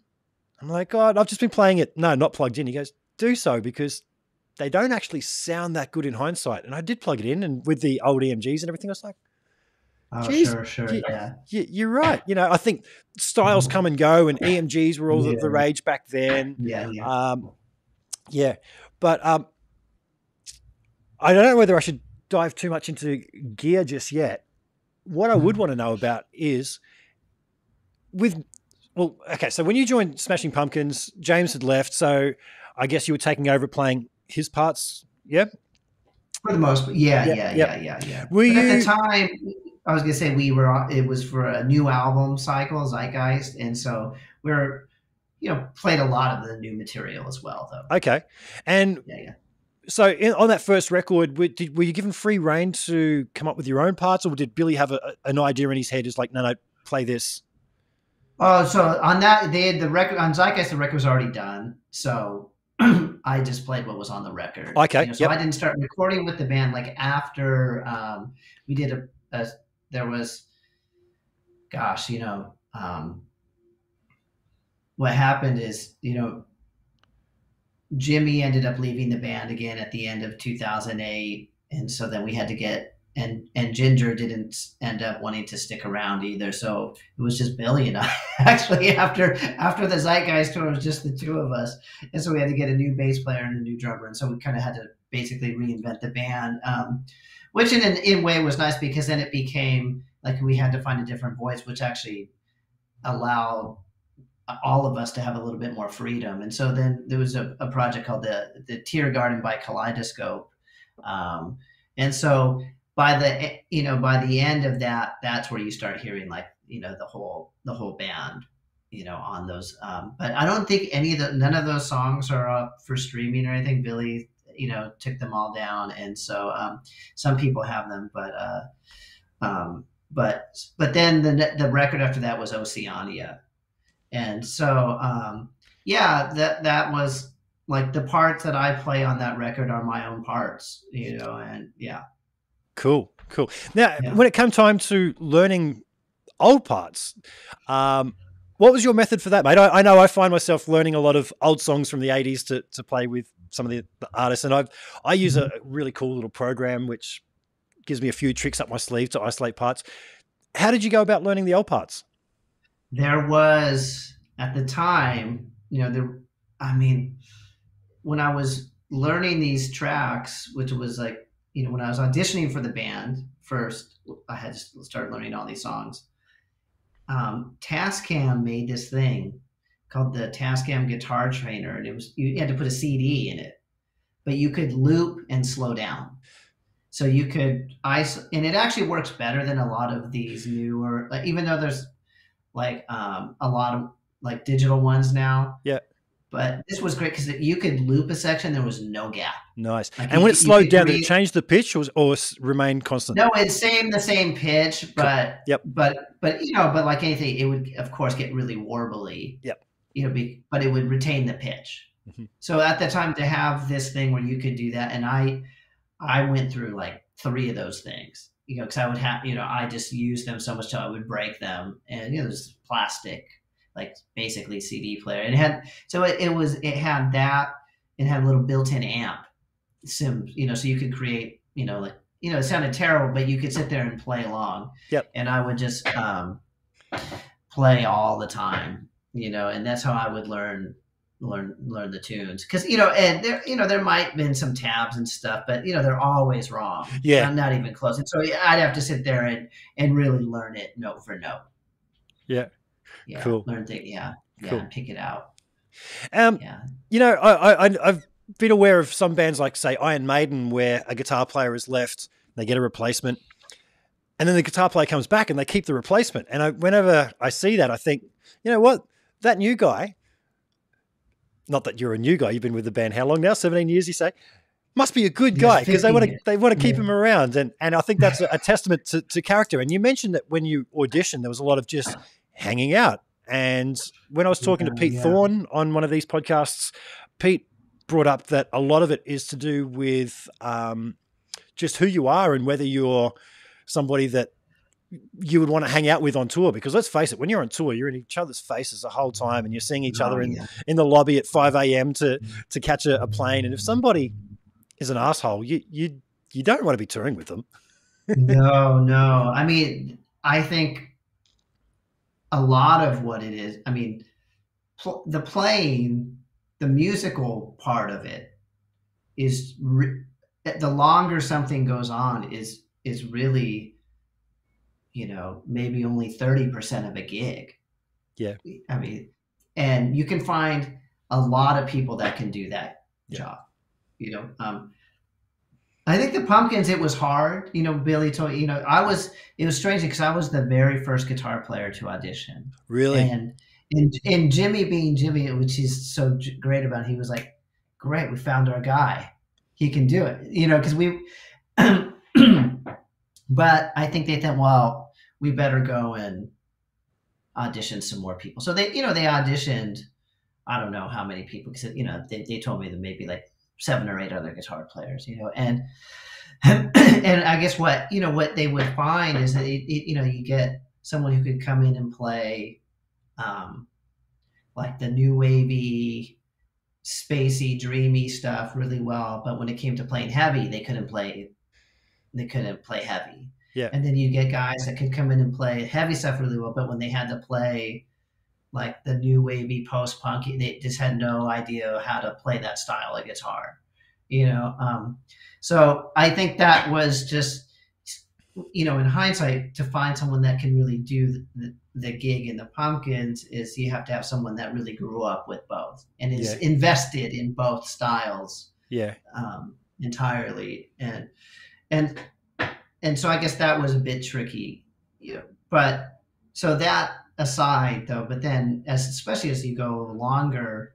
and longer being in, in, a, in a band um, it's different and where pete is absolutely right and i know pete pete's a i love pete. He's he's he's a great guy and, crazy planet. Where he's absolutely correct is that learning to not even learn but like being able to to hang out and understand the vibe is so crucial because when you're coming in later, you're never going to be an original member. Original members can do whatever they want because they have a different dynamic, you know, because they were three or four nobodies off the street. And so they can tell each other to F off and you know what I mean? And, yeah. But you as coming into something that you, you're, you know, most of the time not going to have those privileges because, you know, you didn't create the monster, but you're just kind of living inside the monster. Sure, you know what I sure. mean? Yeah, you know, yeah. and so it is it is a different skill. And then as you go farther on, especially in a band like like Smashing Pumpkins now, is you know, um, I don't have any children, but all the other members, you know, they have kids and families and stuff, and so you know who they want around and how they're going to act and be around their kids and stuff. That's all part of the gig too. Yep. You know, Absolutely. I mean, you realize it. So it, it so it's uh yeah, it's a different situation when you the, the farther um, something goes along. Yeah, yeah. yeah. You know, uh, I, I, saw mm. a, a, documentary on Ginger Baker from Cream, the, the drummer, and mm-hmm, mm-hmm. um, I know he's passed away now, but I walked away from that going, that guy is a he's not a nice guy. yeah, it, the documentary starts with him breaking the nose of the guy making the, the documentary by yeah, smashing yeah. him across the face with a, with his walking stick, and then the whole thing led up to why that happened and everything. And, you know, such a brilliant drummer, but he couldn't get a gig because he just was not a nice human. So, yeah, you've got to be yeah. a good dude, you know? Well, I remember even, you know, for someone like Jaco Pastorius at the end of his life, he was basically on the street and no one wanted to play with him. Couldn't get a gig because he was just, you know, it's too difficult to deal with, even though he was, uh, you know, the you know, he literally probably was the greatest bass player, as he would tell people, I'm the greatest bass player that he really was. You know what yeah, I mean? But yeah, he yeah. couldn't get a gig. Yeah, he couldn't get a gig, and that's so sad. Yeah. So prior to James returning to the band, did you have it sitting in the back of your head like, what if James comes back? You know, I'm I'm, I'm going to get turfed because that happens. I know that happened to the Chili Peppers recently, and oh, was that something that was in the back of your mind? Um, yes and no, but you know the the the, the greatest thing, you know, one of you know, one of Billy's very great traits is that he's very transparent in that way, and so he would often talk about it, like, well, if the stars align, he's like, you know, I would definitely entertain the thought of of getting the band back together again, you know. Um, but when it actually started to become uh, just an inkling of an idea uh, becoming a reality, you know, whenever it was 2017 or whatever, 20, you know, he told me from the second he had idea, he goes, but if James comes back, he's like, you're staying in the band. So there was no threat. Cool. So, and, you know, there was never a threat to me. And he was like, you know, hopefully if, you know, if it all works out, it'll just make the band bigger. It'd be better for everybody. Awesome. You know, uh, yeah, yeah. So it was, it wasn't, you know, it wasn't a threatening situation. And then, um, and to hit, and then to James's credit, you know, when we started rehearsing in 2018 for the Shiny No So Bright tour, I mean, like the first day he came up to me and he was like, I don't have any ego about this. I'm not here to step on your toes. You know, I just want this to work out as best it can. So, you know, like like I'm here basically I'm here to be a, a, team player and and if I'm stepping all over you, just let me know. That's you great, know? man. And, That's great. Yeah, it, it, and and um and he lives out here in LA, so James and I are actually both out here in LA and and you know, like we go out to dinner and you know we we wanted you know we were because Omicron kind of got out of control. We are going but we were going to go to you know some hockey games and so I mean I really just I, I love I love him. You know, I mean, it's like I feel like I've been in a band with him for the whole time. You know, I mean, there's cool. really nothing threatening, and and in fact, you know what? You know what is so strange about the whole thing is you would think that having another, you know, there's only so much, you know, any band, there's only so much guitar real estate. Yeah. You know, and and you know, and Billy is a, an incredible guitar player you know, and he's, you know, is the the songwriter of the band. You know, it's his, you know, his cre. You know, a lot of the Smashing Pumpkins is his creation. So, you know, you know, I'm uh, like, so I'm not delusional about like what it is. You know what I mean? And um, so you, but you would think like, okay, wow, now there's three guitar players. So on on the one hand, you can think like, well, those, especially those records like Siamese and and Melancholy and Infinite Sadness are extremely layered records. So it's great that we can really reproduce like those recordings like incredibly well live. It's it's cool. so cool. And with because you know James actually uses Billy uses the uh, Helix HXFX, the Line Six HXFX. I use Helix, and James uses um, he has Axe-Fx two, I believe.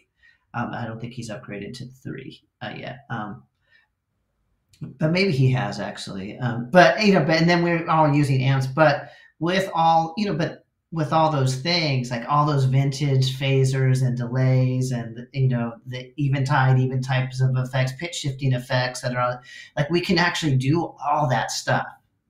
You know, and so it's it's really wonderful. So so on that end, it's you know it's great. You know, we can do that. But you would think, but of course, there's material, like new material, and then like kind of later period pumpkins, like say from Adore even or or um, Machina, where we kind of are more interpretive with them. You know, you would think like, oh my God, now there's like a you know three guitar players, but what is great is I don't actually have to worry. I don't have to cover what James used to do, even on the old material, which is, you know, I was never a Gibson player. I was never a Les Paul type of player. Yeah, that when I joined the band, I had to become one, and now I mean, of course, having I have quite a few Gibsons in the arsenal, which you know for recording and stuff. Like, of course, you have you know, yeah. you know and, and you know, I, I love them, but you know, now live, I don't play those style guitars because James does. Yeah. And so it actually allows me to, I guess actually just get to be me and I get to kind of float in between the two of them and just, and do what I want to do um, when the Awesome. time is appropriate. And I, it, and I really appreciate, you know, I didn't, and that's a, that's an insight that I wouldn't have thought about, you know, because of course, ego, when you go like, okay, great, I'm going to have my, I'm not losing my job, but what the hell am I going to do?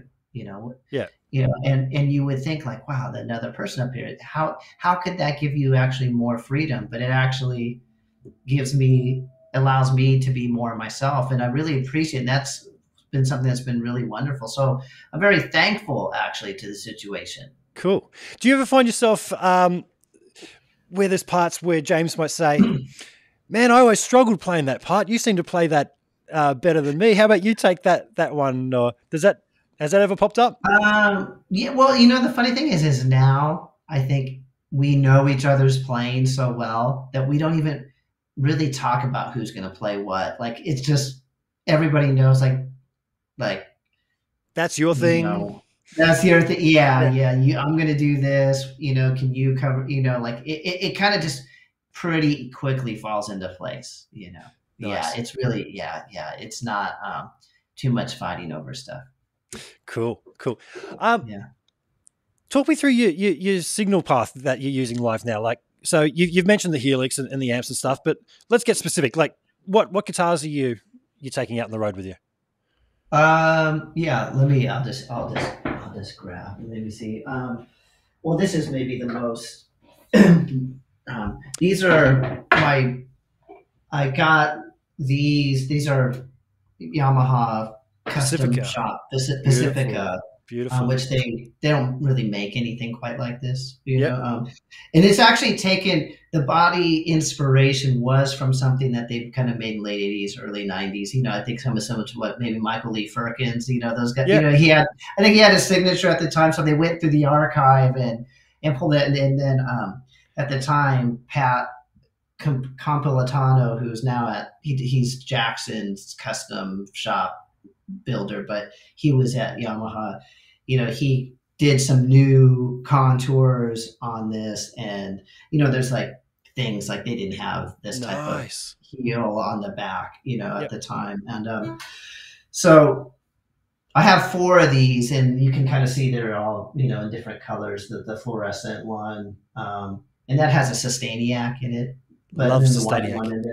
Yeah, and there's um, kind of like a dark green one in there too. And so I have four of these, and um, Do they all have Floyd Yeah, Roses? yeah, I'll have Floyd Rose, floating Floyd Rose tones with um, FU tone upgrade to Adam at F- Nice. Adam Reaver FU tones, a very close friend of mine, and um, just been such a I mean, he's he's been such a great supporter of me, and you know, just a short little, you know, he's introduced basic because of him, got to meet Eddie Van Halen, go to 5150 and the whole deal. Like he's, you know, and to this day, he's, um, so he's, he's still really helps me out. So it has like these titanium screws that have been replaced. This, these inserts um, are upgraded. It has the big brass block, noiseless trem springs. Um, And only two springs, yeah? yeah, yeah, because these are kind of the red, his red silent springs are kind of a little bit stiffer. Okay. So, um, and according to him, you know, if you have a floating tremolo, especially, Yeah. um, that whether you have two or three springs, tension mathematically is the same to get it wherever it is, like the fulcrum point, right? yep. yep. So, whether you have two springs, three springs, I, I feel I still argue it feels different, but he said the tension mathematically is the same Okay. you Yeah. know, because it's for it to be with these strings at that tension, you know, at this kind of floating angle or whatever, you know. But so And what about neck profiles on those? Are they a standard neck profile? no, no, no, No. no, they're super thin. Super thin. I mean, that, yeah, I don't know. You can see they're like very thin, modern, flat. I mean, I wouldn't say that modern, but you know, because they started making things, Yeah. you know, very similar to like you know something like an Ibanez or something like that. Very, Okay. very Okay. I've I've actually have uh, Pacifica right there. I'm just going to grab it. yeah.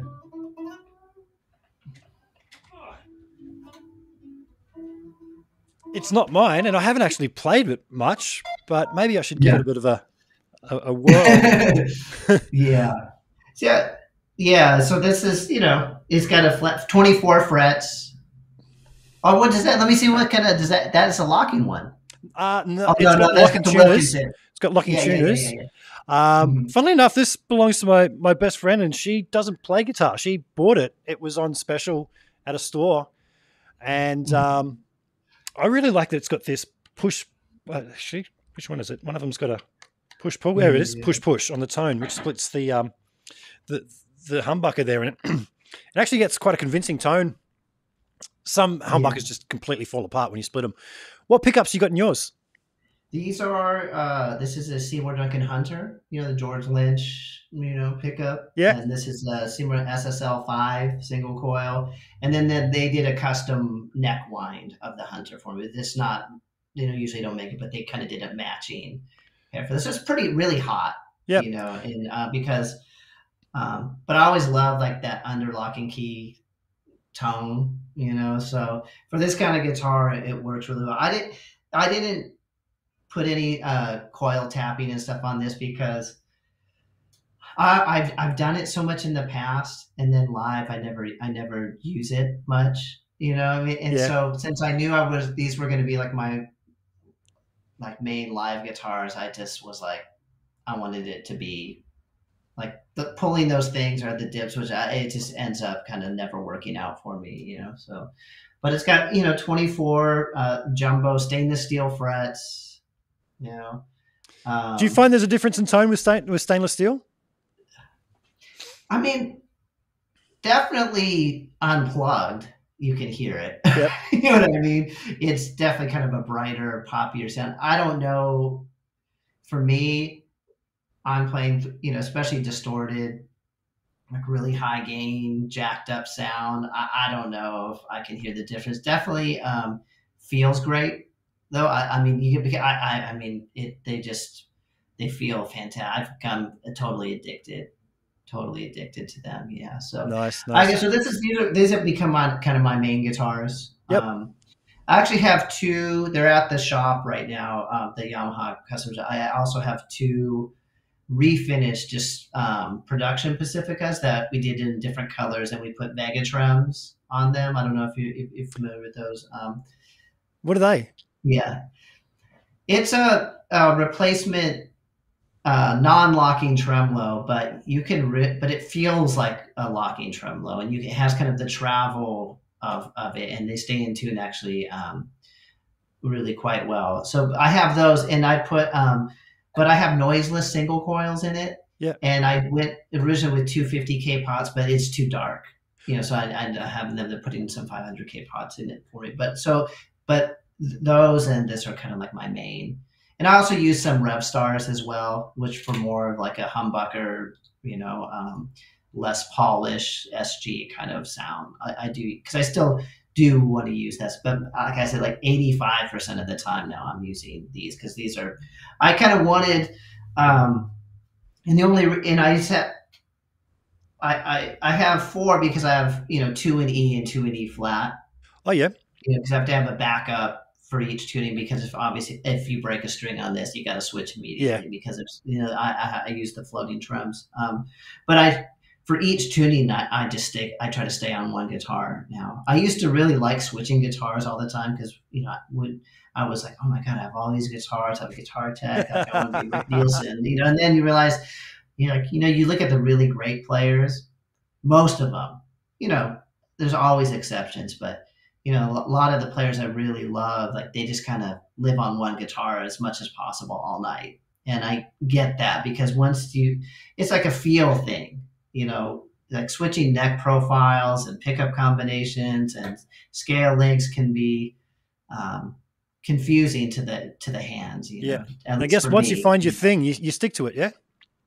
yeah. So these four guitars have they're exactly the same. Cool. like same body cut, same neck profile, same fret, same fret size. The only one is the the um, the uh, the fluorescent orange one, red one has um, a maple uh, neck. all full maple neck. Yeah. Yeah. But um, other than that, they're exactly the same. They feel the same, and um, they sound phenomenal. I mean, they're just they're they're exquisite guitars. They play so well. Uh, I feel very very very lucky, and um, What are you stringing Yeah, them up with? I use on E natural. I use um, Ernie Ball Slinky nines. Went to uh, you know um, for a long time I used tens, and then uh, I I decided to go back to nines, and it really makes a difference, especially with with this kind of guitar. It just it it just it's the right feel because you want to be able to kind of even if you play like a like even like a, a D chord, want a little bit of a shake Yeah. you know yeah so it's uh having that slinkiness to it is really nice and uh, so and then on t- on e flats i use tens Cool. Cool. Yeah, I did the same. Like everybody tuned down back in the nineties. Uh, it was the thing to do, and I, Stevie, I they call it the stevie ray vaughan effect right Yeah, yeah. And I call bullshit on all that because I um I went to tens, used that for forever. And a few years back now I, I got really bad tendonitis. Um I, I had a I had a situation where um somebody tried to pull the whole you'll never work in this town again thing. So I said rather than retaliate, I just went, I'm just gonna say yes to everybody. And I just overplayed, overplayed. It was and I gave myself tendonitis and um, I stepped down to eights for a while, and I thought my tone would be terrible. No, no. I just had to watch my vibrato. I always started turning into Yngwie Malmsteen for a bit. Woo, yeah yeah yeah no i know and you know paul gilbert uses eights right you know Yep, yep. and and it's it is it's i mean i know and you know and then rick beato they did that big like string gauge test you know Yep. and yeah and and it's funny because i think that even a lot of those players like jimmy page and stuff probably in the 70s were using eights Hmm. and stuff even on the high e right and it's pretty thin Yep. you can tell because he always like his sound is a lot of vibrato and shake to what definitely was that you know they wasn't using thick strings Yep, yep. Know, yeah yeah I, I've heard that um, Tony Iommi was using eights tuned down a whole step, and that's i believe it i mean yeah and that's quite a brutal tone. So you know, uh, yeah it's funny um you know you know billy the pumpkins he told me because you know we you know total you know geek out on guitar stuff all the time and he, he produced a track one time for tony iommi wow. and um, and he said that really the heaviness comes from you know he he almost vibratos every note like he has that shake and i think that a lot of that has to do with using the light strings Yeah, right. you know because you can't get that type of vibra i mean with you know with the fingers his fingers and stuff if he was using thick strings so Yep, yep. yeah i think the light strings is is kind of a they're coming back i think i think there's, there's a movement back to lighter strings Thank God for that. My, uh, my aging fingers are appreciating that. Hey, are you using wireless? no wireless No wireless. You use a cable.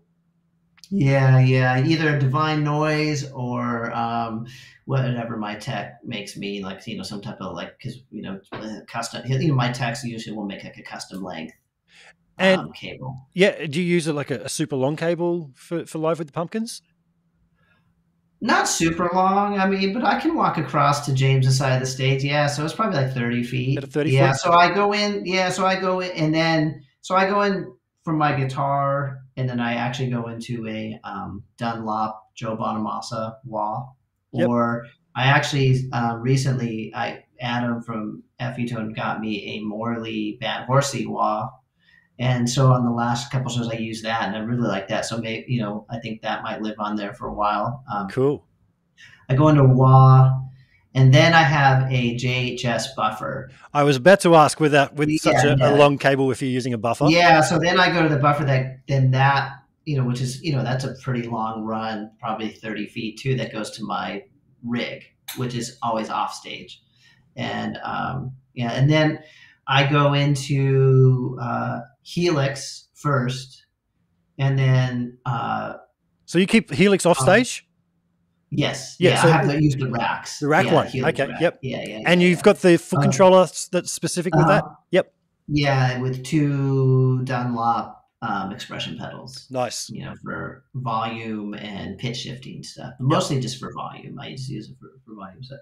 And then um, in the in the loop of Helix, I have one in one loop. I have the the Randall, the RM4, but which is now will be the uh, Revv Generator 120. You know, the preamp, and then I have uh, a couple pedals. I have uh, my old uh, tech Drew Foppy. He should actually he'd be great on the show. He's actually, but he's um, Shinedown is overtaken. You know, has has has taken him. So um, Okay. they're playing more shows than us. But, but he he's an amazing, um, one of the best techs I've ever had the privilege of of working. He's just an extremely talented person. Can do everything from build guitar, pedals, amps. You know, um, he built a like a boost pedal called the Royal Preamp, and so I have that in my one loop. I have an Eventide H9 in a loop, and then I also have a um, Electro-Harmonix um, synth pedal too that I use um, to play the string parts on Tonight Tonight on, Oh, cool. on guitar. Nice. Yeah. And what do you um, use the H9 for? Uh, just different reverbs and delays. That I just I love love um, like the Eventide has a very specific sound and tone to their algorithms, Yeah. and I love it. Just I just love it. I mean, I, I wish, I, you know, I think about going and, and maybe hunting down an H three thousand just because I want the the whole thing. But Yep. there, I should have got it because there was a time when the price really went down on them. Now they're like you know a lot of people with home studios are are, are buying rack gear like one or two pieces you know to, to have like a few you know non plug-in type of things and i th- really think that there's um you know i because i have all the eventide plugins on my DAW but the H3000 plugin still doesn't do all the things that the actual unit does. And I talked to the people at Eventide. They said it's just the, the amount of of processing and computation they can't do in, in a plugin yet. You Yeah, know, right. the, the, the, the, the algorithms, you know, in the in the H3000s were even back then were so powerful that they just can't quite replicate the sounds yet. And so, but I, that's so I, I I use the H9 to get like those kind of classic Eventide sounds. Even though Helix does quite a bit of them, you know, similar things. Eventide has like a certain tonal quality to it that I just love. Nice. Nice. Um, so and then then that goes, you know. So after that, you know, then the Helix goes into my power amp, um, which is which was the Mesa Boogie uh, Simul-Class 290. But now I go back and, you know it'll be the Rev, just the gen the head, you know. Yeah. So, but it's basic. I just have it. It's a four cable method type Yeah. of signal routing. Yeah. And do you run that in stereo? Mono, just Mono? mono, because with three guitar players, I mean, there's no no point in being stereo. How about when it was when it was just the two of you? Were you stereo then? I have, I there was one, there was, I have had stereo rigs in the past. Like one time when we in 2015 we did a tour and I used two 78 Marshall JMPs, Nice. you know, and I just ran pedals and effects just straight in, you know, into the front, of, you know, set the amp kind of like AC/DC type of, you know, and I would just roll down for cleans and then had some drive pedals to get into the high gain. And that was really fun. That was a really fun rig. But when um, we did, when we were going to do the Shiny No So Bright tour, we decided like, hey, we really wanted to replicate like the classic material as it was recorded. And so I needed a more pristine clean. So I went back to the RM4 rig and so, because I needed to have something that could be really, you know, like really clean. Nice. So- nice. but yeah, but that rig that the two Marshalls I ran in stereo. Nice one. Yeah, it's one of those things. Um, oh, man, when I had the the ADA and quadraverb rig back in the nineties, I'd run that in in stereo, and oh, once you go stereo, it's hard to go back, especially if you're the only Oh, guitar player. Because most of the bands I've played in, I've been the only guitar player, so I, I do have that sonic space. Yeah, no. When I sit here at home, I always play stereo. It's addicting, you know what I mean? And, It and, is, you know, it? it's funny because um, I'm just I'm just I've been don't mind me. I'm just adjusting my camera. It's gone dark here outside. Sorry. Yeah, what I uh you know, because you know, effect trends as as certain things come and go, and you know, for a while, you know, using chorus was like super taboo, and now chorus is, especially on clean guitars, has totally come like it's you know people don't aren't as offend are not offended by it at all anymore you know? And um, so using things like in helix like the you know the tri-chorus and things like that is indeed sit, i just sit here my because i actually can't see because this is my studio in you know in front of me here. And so i just sit here playing ping pong delays and stereo chorus love it yeah yeah you know it's one thing though that um whenever I compare, and I've got one just here.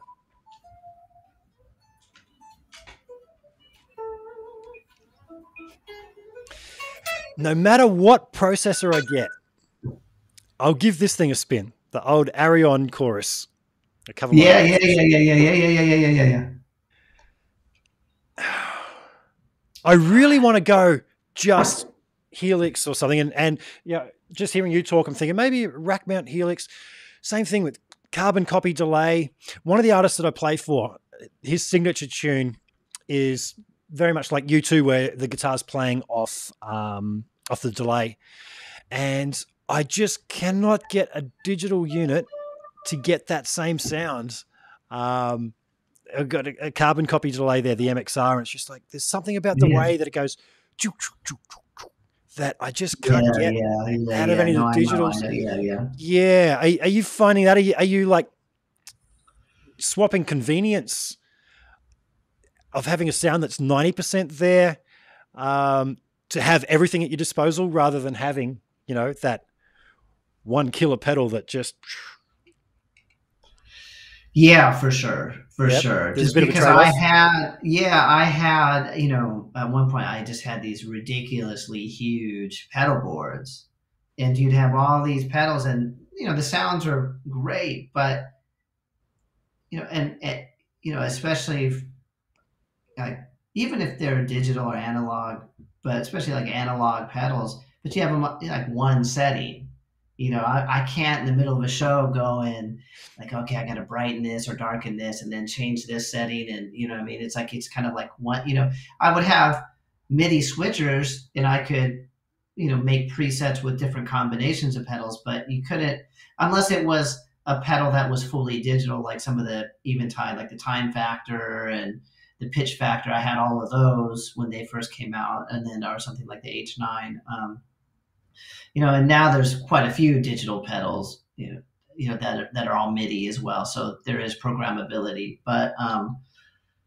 w- what is great about Helix is that you have complete flexibility of every single parameter on not just on every preset, but within snapshots within the preset. You know, because you could have like one preset, right? Say a, a high gain distortion sound with some pedals and delay and reverb but you can um, I think have up to eight different snapshots, snapshots yeah. That, where, where where the settings are different, and so that's just so useful. That's the way I, am setting up this Helix at the moment. I've just got one so one like, preset. Yeah, like yeah, one preset with all the um, effects that I could I could need, um, and just snapshots of them so that I can have little stab of, of, of of a sound uh, with big tailed reverb and then cut to the dry funk straight away and have that ambience carry yeah, over and, and, it just fades away and you know trails and it, it it's really wonderful. And um, um, you know it's where it every single one of these modeling devices is, is like this is is that even if they do like a really great job of emulating like the sound of, of, of a pedal, it's still running through the same analog to digital converters and kind of going through the same stuff. So it, it kind of homogenizes the tone, whereas each individual pedal is slight will sound, you know, if you have the actual pedal, does sound slightly different, you know, because you're essentially when you have like a one digital device, it's it's running through the same thing. You know, so you lose a little bit of the distinctness, right, of of having but and if that really tweaks with you, I, I get it, you know. And there's some things that just don't um they just don't like sound so you have to like okay i gotta have this in the loop you know Yeah. i gotta actually put that like you know like i, I just miss that eventide sound so i'm gonna put that h9 in the loop so i can really just like the reverse delays on that just have us the way they they fade and and and and uh fade into each other and the kind of the clipping of them and stuff is very unique to the eventide thing and you know many different delay units have reverse delay, but the way that Eventide does it is is is what I just love, and so Yeah. like I can't get that anywhere else. Um, Yeah. So yeah, you just but that's what's great about something like Helix or Access. They they put the loops on there so you can you know can have up to like four different uh, you know plug it plug whatever you can plug the ADA MP1 in there. Yeah, and I've done that. yeah, yeah, And, you yeah, know, yeah. when Helix, I actually got a Helix rack when it first came out, and I did that. I put the ADA into the loop and did a bit of comparison, and I liked the ADA so much better than the built-in modeling. But Helix are onto version three now, and it's come a long way. I really got to say. Um, yeah, yeah, yeah, it- So- yeah, for sure. The pedals that you've got are, are they sitting in a in a rack? So you've got a, a small rack. Yeah, in my rack, like the, the yeah, I have them on a tray, and they're all just in a rack. Yeah. Nice, nice. Power Yeah. supply for them? Is there you got a preference in power supply? Uh, the they're the Voodoo Labs. Yep. Yeah. Yeah. Cool. Pedal Power twos, and then yeah, know, now there's, you know, for a long time that was all that there really was. You know, now there's uh, so many different options for you know pedal pedal power. Yeah, but I just kind of yeah. Yeah. I have so many of those Voodoo Lab ones from over the years, so I just I never need to buy them. cool. yeah, so, Cool. yeah, so, Yeah. yeah, yeah, So I want to ask you about the, the new album that you guys have just completed. Are you, are you Sure, able to talk about that? Bef- Before I do that, if anyone's watching and you have any questions for, for Jeff, please drop the uh, the questions in the um, the comments section. I try and give the, the guest my full attention uh, up to the point uh, without being You know, someone did make a nice comment. You know, they said like likely in a band mix, no one really hears the difference. It's actually true. You know, well, sometimes when I hear us all playing, like I just don't. I, I think it's like I said. Are you going to really hear like? Is that really a Korg delay? Is, or is that just the emulation? Yeah, You know what I yeah. mean? We're that- fussy. Is that We're- really a phase ninety? You know what I mean? Uh, Yeah. you know what I mean? With with all the gain and distortion. yeah, exactly right. Yeah, You know what I yeah, mean? yeah. Uh, Brooke that asked that question, he's actually quite a, a gun country guitar player. I've, I've heard the name around town here. So um, good to see you, Brooke. Um, Yeah. Okay, so as I said, folks, if you've got any questions, start dropping them now. But Jeff, uh, the new album, uh, spill the beans, mate. Is it uh, a, a it's departure in style, or is still, it? still working on it? So you it's still- not, still- I, you know, we're kind of we're on, you know, it's kind of on the tail end. You know, I mean, you can see if you, if you follow our Instagram, you know, or some of our, you know, um, it's kind of more like in I think it's kind of final vocal, like background vocals. So it's like that we're in the, the put it the last layer of Okay, last yep. layer of stuff. Yep. So um, yeah, so it's something that we've been working on. I would say at least about a year, you know, um, and and doing it for the most. part. I mean, I guess basically remotely. You know, um, James and I have been working out here in LA, and then you know sending files and and doing it that way. We haven't ever really been in the same room working on it together. So that that um, it's fine. You know, I mean, it would all of course would be better to be in the room and be able to have real time discussions. You know, obviously Yeah. we're not usually in the room playing together because you know the way records are done, everybody's doing stuff separately. But you do miss having those discussions or having to someone go like, "Yeah, I really like what you're playing, but." Can you change those last three notes? You Sure, know what yeah. Where yeah. you do it remote, like you send it and they're like, yeah, it's great, but can you, you have to change the end. And then it's like, okay, well, that's okay. And a whole nother day. And like, you know what I mean? Like it, it, it slows things down considerably. And are you going to another studio to, to, to track your, your parts? I have I have been only because it's such a big project that I just felt like I needed to um, have I, I wanted to be able to have someone else engineer. Um, I could certainly engineer myself, but um, for I felt like you know it's a 33 song record. At some point, I just wanted to just like I wanted to just be able to sit there and play and not have to worry about running the, the computer and the file management and like what version am I dealing with and you know and that kind of stuff. so, 33 songs. Is, is this going to be a double record? Triple. Triple. Triple. Triple. Nice. nice. I don't know how it's going to be released. If it's going to be, I don't, you know, individual or not. Um, I think it'll be pro- most likely. I would think, you know, but who knows? I mean, it's all this stuff is still totally up in the air, you know. So, yeah. Yeah. Yeah. Any any cover songs thrown in there or anything? Or is all no, no, no, no. Thirty three originals. 33 wow. originals. Wow. Um, you know, speaking of cover songs, um, I was driving along one one day and I heard this really. Alice Cooper played one of his Cooper covers, I think he calls it on his on his radio show. I'm listening to this song, going, "This is cool." It, al- it almost sounds like the Smashing Pumpkins, and of course, I did the Shazam thing, and it was the Pumpkins doing "Clones" by Alice Cooper. Oh yeah, yeah, yeah, yeah, yeah, yeah, yeah. yeah Love yeah, it. Do you guys ever pull out Yeah. anything like that live? Oh, we always play covers. We love to play covers live. So all, every tour we end up doing, you know, we end up doing a cover or two. Yeah, for Yeah. sure. For Yeah. sure. Yeah. we haven't played that one recently, but um, what are some of the last covers we did? I mean, um, we did was it Fire and Rain? You know, James Taylor. really? You know, Like in a heavier that. style? Oh yeah, yeah, yeah, yeah, yeah. Um, like I think we're tuned down to maybe C. You know, super heavy. Yeah. and we did that. Um, we did Friday I'm in Love um, by The Cure that James sang. We did, you know, and in the Shiny Shiny Knows Right, we actually did Stairway to Heaven, whole thing from beginning to end. Wow. and it's crazy because it was such a controversial move.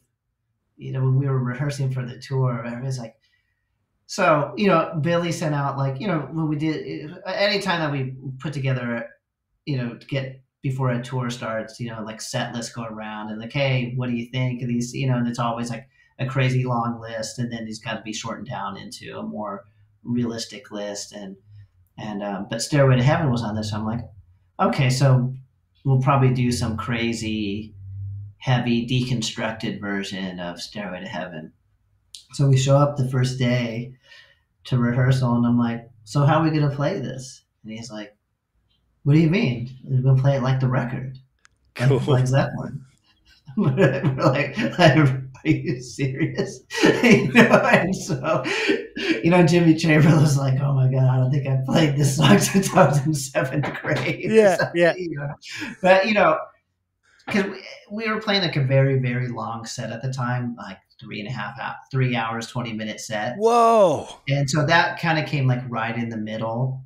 And I had to say to, you know, again, to Billy's credit, where he has such good insight into these things, it was one of the biggest songs of the night. Like the crowd, you know, it's, you know, it's, it's, it was like that arena, arena rock moment that you want to have. Like, you know, crowd just loved hearing Stairway to Heaven, you know, every night. And I'd say because it's great because Billy just sang, and so I got to be Jimmy Page and play the solo and stuff. And Oh, nice. so being in Mad- so being in Madison Square Garden and being able to play, be you know, on that stage and get to play the solo to Stairway to Heaven was was was you know was pretty pretty uh, you know was pretty awesome. I bet. I bet. You, you must pinch, pin- pinch yourself and just go, no way. You know, like, does, does that still happen? Like, you, you were saying, I, I mean, back in the 90s, you know, the whole alternative thing came along and pumpkins were at the forefront of that. Do you sometimes pinch yourself when, when you have moments like that? Like, I'm playing Madison Square Garden and I'm in the fucking Smashing Pumpkins. Is it, do you still get that, that feeling? Oh yeah, yeah, yeah. There have been a few times. Um, I, you know, there was one era of the band when we did uh, the Monuments for an Elegy, Monuments for an Elegy album, and um, we didn't really have a band. It was just Billy and I. You know, we Mike and Nicole who were playing with us weren't in the band, and it was just just the two of us. And so uh, we're in the studio just demoing out all the songs, and through a you know a, a discussion, you know that we're you know kind of like, wouldn't it be cool if someone, you know, who, you know, who, who's going to play drums and blah, blah, blah, blah. And then we're like, we came up with the idea, like, we got to get Tommy Lee to play on this record. And so, you know, Tommy Lee ended up playing on the record, but he couldn't do shows with us. and um, through friend and whatnot, we actually had um, the band um, was Mark Stoermer from the Killers was the, our bass player, and then Brad Wilk from Rage Against the Machine was the drummer. And actually, we did quite a few. We did all the Soundwave festivals in um, Australia. Yeah, yep. And that was actually, I think, the last time we were there, which was, so was 20, 2015. Um, and I remember I would walk on stage, you know, one of the times, and I said, you know what, really take this in because, like, like wow, I'm in a band with you know basically Billy Corgan, Brad, Mark, you know, like how I get to play with these guys, and that was that was. I don't know if it was Smashing Pumpkins. You know, the reason we didn't really, you know, it, there's a lot of personalities there, and you know, a lot of. Um, it was it was. I mean, we ended up playing probably 30, 40 shows together, which was it was it was really nice. You know, and it was I think it was best left as like a short term thing, you know, kind of like, did you see it? And, um, but I remember looking and going like, wow, this is incredible. Like what a lucky opportunity to be able to do this. And it, it was such a pleasure playing with those guys. Um, it was fun. And then, um, another one being in, I guess I'm trying to remember when it was. Guess it was after it was must have been early 2018 you know we were doing the um what became the shiny no so bright kind of ep lp it's eight songs kind of short for us you know but we did it with rick rubin. And so we're at his studio in malibu at shangri-la and i'm looking there and i'm in the you know the tracking room because he rick likes to have the whole band tracking um and um so i'm sitting there and i'm like wow there's you know, and I was playing bass for the tracking sessions because we didn't our uh, we didn't have our bass player there, and so I'm looking. Billy was on piano for this song, so I'm playing bass, Billy's on piano, and Jimmy's there, and then James. I'm like, I'm like, wow, like I'm in the studio with the Smashing Pump. You know what I mean? Like this is the band. You know what I mean? And then which is at Shangri La, like, wow, this is a great one. Then you look through the control room window and you see Rick Rubin there, and you're like, wow, this is this is really cool. Um, and that was just a, a, what a wonderful experience to, to be able to make that record with him and, and to see to learn and see how he works and and um, you know be part of that process with him you know which is like everybody asks what's it like working with yeah that, oh, well I was about to ask the same thing because yeah. I man I, I, hear that he pulls great performances out of people and yeah. definitely the records that he does are incredible. You have a vibe. Yeah, he's got his way of, of doing things. And he's, you know, what, what is so great about him, you know, is he, he's not a, a technical producer, you yep. know, where he's like, are you playing, you know, like, yep. are you playing a major seven over that chord? You know, I mean, he, he doesn't, he doesn't, he doesn't get into it like that. To him, it's all feel, like how, how he emotionally reacts to things. And, you know, his gauge of over, you know, over his musical history has shown that he's when the light or when when he gets that feeling inside of him, you know, he has a pretty successful track record. So he's trying to push you in a whatever direction is to where he feels that thing on the inside. And and what you absolutely get from him is he's just a huge music lover. Yeah, right. He, and- he really loves and knows music really well. So when you go in and you work with him, like I said, it, it's more he's like you, it's very artistic and musical. Wow! And do you ever feel yeah. intimidated working with him, or is he one of, of those oh, guys that that immediately? Yeah, yeah, like when you're yeah when you're sitting there and he's like, you know, you're coming up with like overdubs and parts, and you got to like, you know, he's got he's got the final approval, and he's got to you're like, okay, Jeff, what ideas do you have for this song? You know, and he's just like, nah, not into, I don't like that, not into that. You know what I mean? Yeah, you feel yeah, it's very intimidating, very you know, very intimidating. But he, like I said, he's very much like he creates a situation from the second you walk through the door at the studio Shangri-La to where it's very artist centric and he wants to put you in the mental space to where you feel like you're going to do the best job that you can. Yeah. So it has a very, you know, you know, peaceful, minimalist vibe. Yeah. you know, good. Uh, just talking about being intimidated, I said to uh, my flatmate because I've been learning a whole bunch of songs for this big show coming up, all these '80s artists, and I said to him, "Man, I have to have this down so cold because you don't understand. If you get spooked at all, you can just completely fall apart. And um, yeah, it, to get intimidated. Have you ever had a situation where where live, you know, something's gone wrong, or you've just been around someone, and then all of a sudden you just go, "Oh, I can't play the guitar." Has that ever happened to you? Oh yeah, yeah, yeah, yeah. I mean, um, I mean, I remember um, a few times where I was like, "Is must have been 2012. We are playing here in LA, and uh, Eddie Van Halen came to our show." And so he came to our dressing room, you know, and, and he was so so gracious with his time. I mean, he hung out with Billy for like 90 minutes or something and just talked to us and would let us ask us all the stupid questions that we had. Yeah. Yeah. You know, you know, I mean, like, you, you know, like just, just, you know, um, but when he walked in, I was, you know, because before the show I was sitting there playing a guitar. And so I realized after a second, I'm like, oh, he's watching me play. And I feel like, why am I even like, oh, yeah. I gotta put this down. Like, I don't want to play in front of Eddie Van Halen, you know. So that was like, like all of a sudden, like, uh, you know, I can't really play that well. Wow. Um, yeah, but you know, he was he was so like I said, he was he was like most of those people, super gracious and kind. You know, and and like I said, he let us ask all the questions like, "Did you ever see Jimmy Page live?" And he was like, "Yeah, of course I went. I, I saw Zeppelin." We're like, "Oh my god, what'd you think?" He was like, "I didn't think it was that great." you know, kind of, you know, you know. But then you have to remember, you're like, he was Eddie Van Halen. He was like, "I'm gonna, I'm doing these things that I'm gonna break all these rules, and I'm gonna kind of reinvent."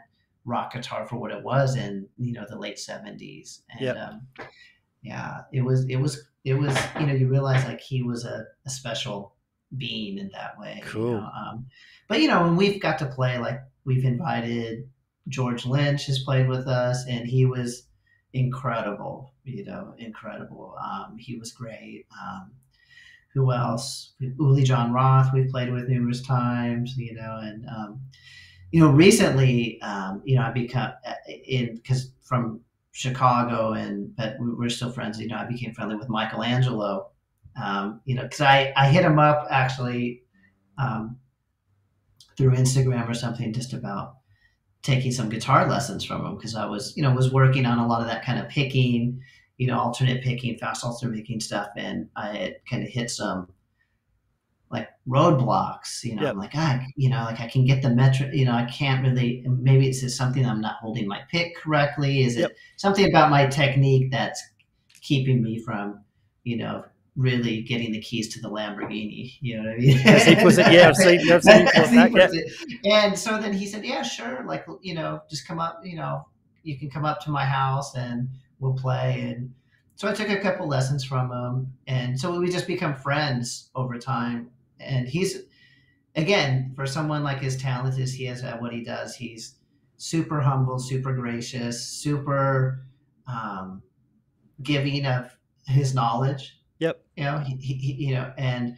so I, he showed me he's like oh he's like you're fine. He just needs to just he gave me a couple pointers tips you know and it, it really did it kind of helped me and um, but so then he was actually out here in LA doing something and he does a live stream on his Facebook and stuff, and he asked me to come and hang out with him. And he's like, "Let's play together." And I'm like, oh, "I don't want." To. I was like, "Okay," because you know he's like, and so I was really nervous playing, you know, because he's just like, it's like, you know, he's like, and I'm just like. With two know, hands, yeah. yeah, I'm just gonna play just one note. You know what I mean? Um, you know, you're just trying to just not mess up in front of me. You know, but like yeah. Said, he's not judgmental in that way at all. He, he's he's he's really sweet, you know. But of course, when you play in front of really great players, um, you always, you know, if you, I know, I I still get intimidated, of course. Yeah, yeah, yeah. It's funny. Um, a friend of mine opened for Van Halen on the For Unlawful Carnal Knowledge tour uh, back in the early '90s, and spent quite a, a bit of time hanging out with Eddie. And he he brought up that he would always be backstage. Actually, just after Eddie passed on, there was a video getting around of him playing a, uh, an old Strat uh, backstage somewhere, and um, and it's flo- and it's it has he can pull up on it, right? Yeah, yeah. You've so you've seen yeah, the video. I, Oh, of course, of course. I've played that guitar, man. That's my friend's guitar. Oh, yeah. I've played that Oh, guitar. so cool. Yeah, And yeah. he's like, he's like, wow, like I never have a guitar I can pull up on. And Yep. He's like, it stays in tune really well. That's exactly it. Yeah, yeah, yeah. Yeah. And it's funny because uh, that band, the lead singer was married to Nuno Bettencourt for about 15 years. And I Oh, got to hang out with Nuno when, on my 21st birthday. Of all the things, I got drunk with Nuno Bettencourt on my 21st. And I didn't get to play guitar with him or anything like that. But I um, I remember him saying to me, oh, so who, who, who, are your, who are your influences, man? And I, and I just looked at him and just went, um, you? yeah, yeah, he's incredible. Yeah, Yeah, I mean, he's yeah. inc- I know um, when we had a night off um, in Dallas one night, and Generation X was in town, so me Oh, and nice. Billy went to Generation X, and it was incredible. I Yeah. mean, um, Jeff, someone there, there was a couple of questions. In the, yeah, I asked me who my influences are, so Yep. I think that's a good kind of segue, you know, into answering that question. So, of course, I wanted to go big time because Vai, the big influence, you know, um, uh, Yngwie, you know, even though I can't, I've only more recently can actually learn how to do some of those techniques and, and play some of the kind of the the picking stuff that Yngwie does, you know. But um, when I was a kid, I mean, it was during his Eclipse album was was just coming out. He was doing an in store, you know, near my house in the suburbs out here in, in LA. And so I went and um, waited in line for like three hours and got Yngwie's autograph. And, you know, that was like my, the closest, you know, back then, it was like you just didn't see these people. So to, just to be like in front of them, you know. Yeah. um, but so yeah, so he's he's uh, you know a big influence. And I just been gone down such the the Yngwie rabbit hole. You know, I got him up there, just kind of I saw, yeah, my, yep. looking over my guitars and um, um, yeah, his stuff from Steeler, Alcatraz, those early solo records. I mean, it's just just incredible.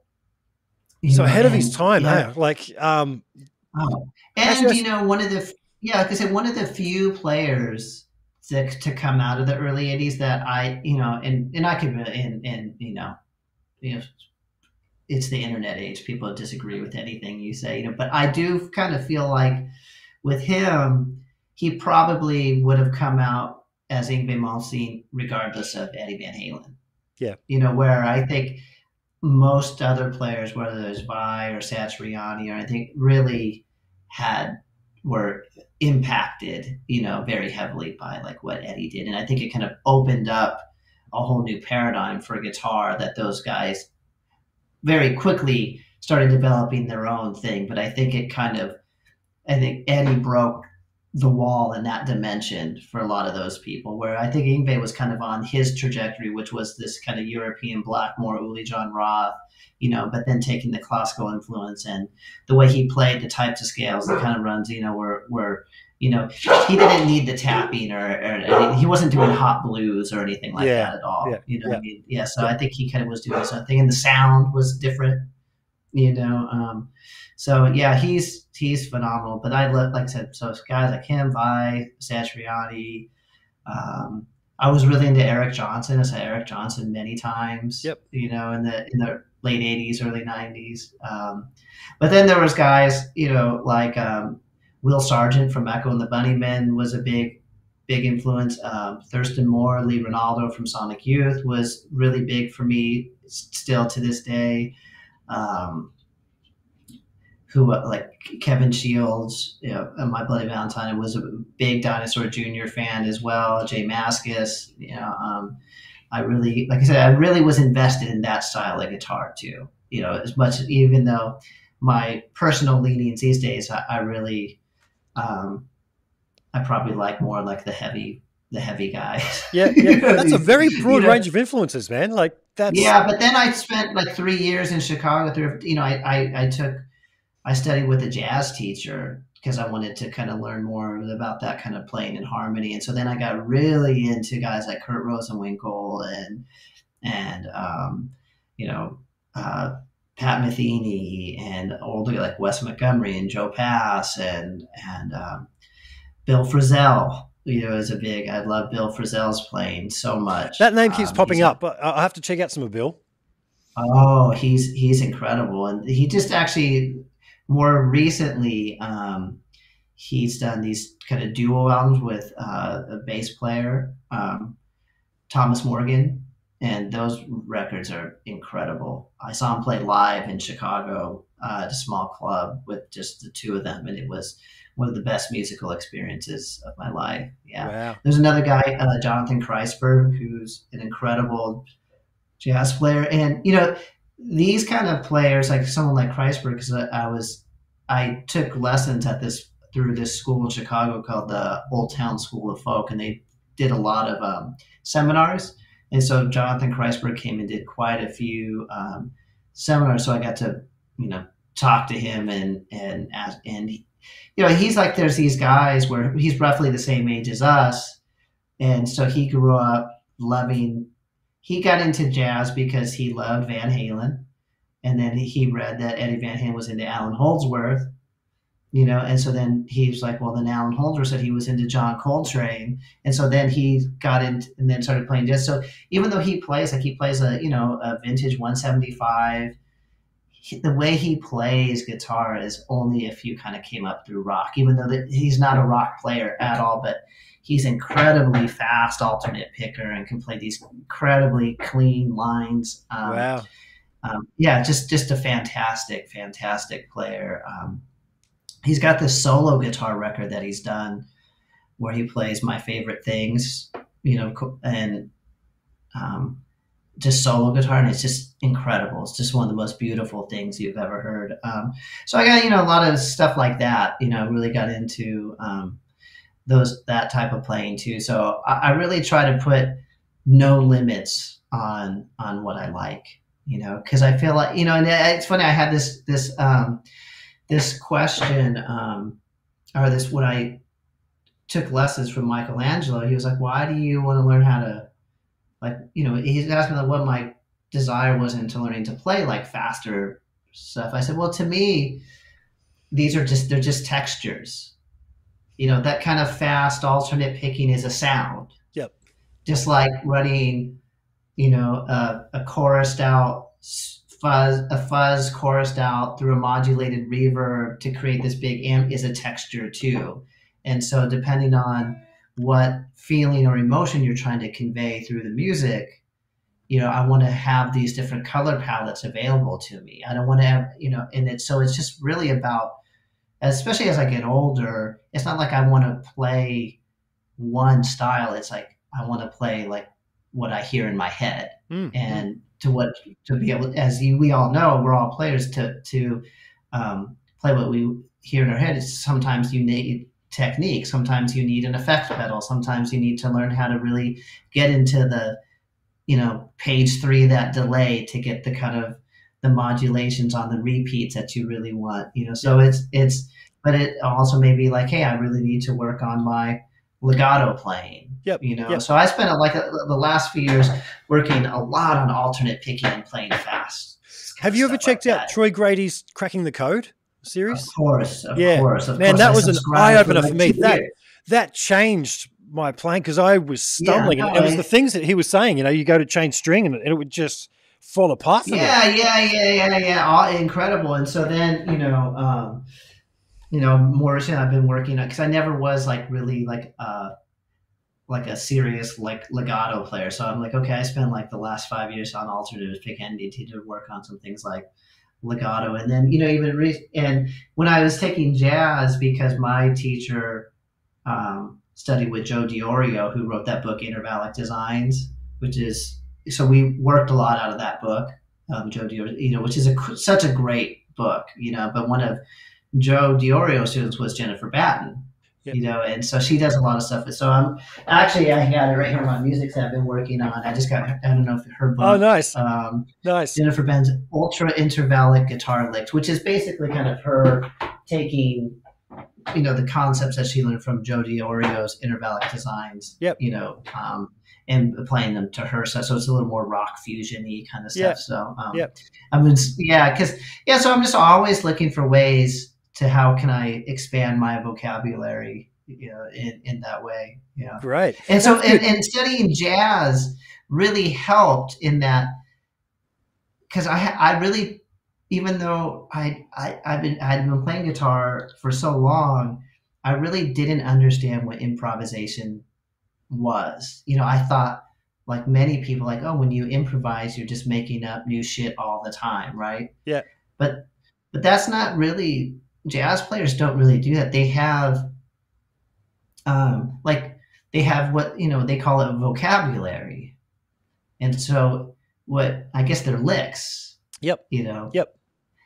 And like we're having this conversation we're improvising this conversation we're not scripted out right but yep. i'm not making up words i'm exactly. not making up sentence structures yeah and that's more like what it is they have all this thing all this vocabulary under their fingertips and can kind of do it so now i'm like oh so when i learned and my jazz teacher taught me like this like so if you learn a lick you know from joe Diorio's intervallic designs that works over a, a major chord how can you reframe that to work over a minor chord? How can you work to, over a half diminished chord? Because the the intervals create the the pattern, the shape. You can now transpose those intervals to different chords and whatnot. So so now when I learn things like this, I know how to apply them in a way that like, oh, even though I learn a lick, I can learn the lick in three or four different ways. Yeah. You know what I'm saying? Like yeah. that. So it's um and that's something that's been very eye-opening too and and and going like oh it's okay to use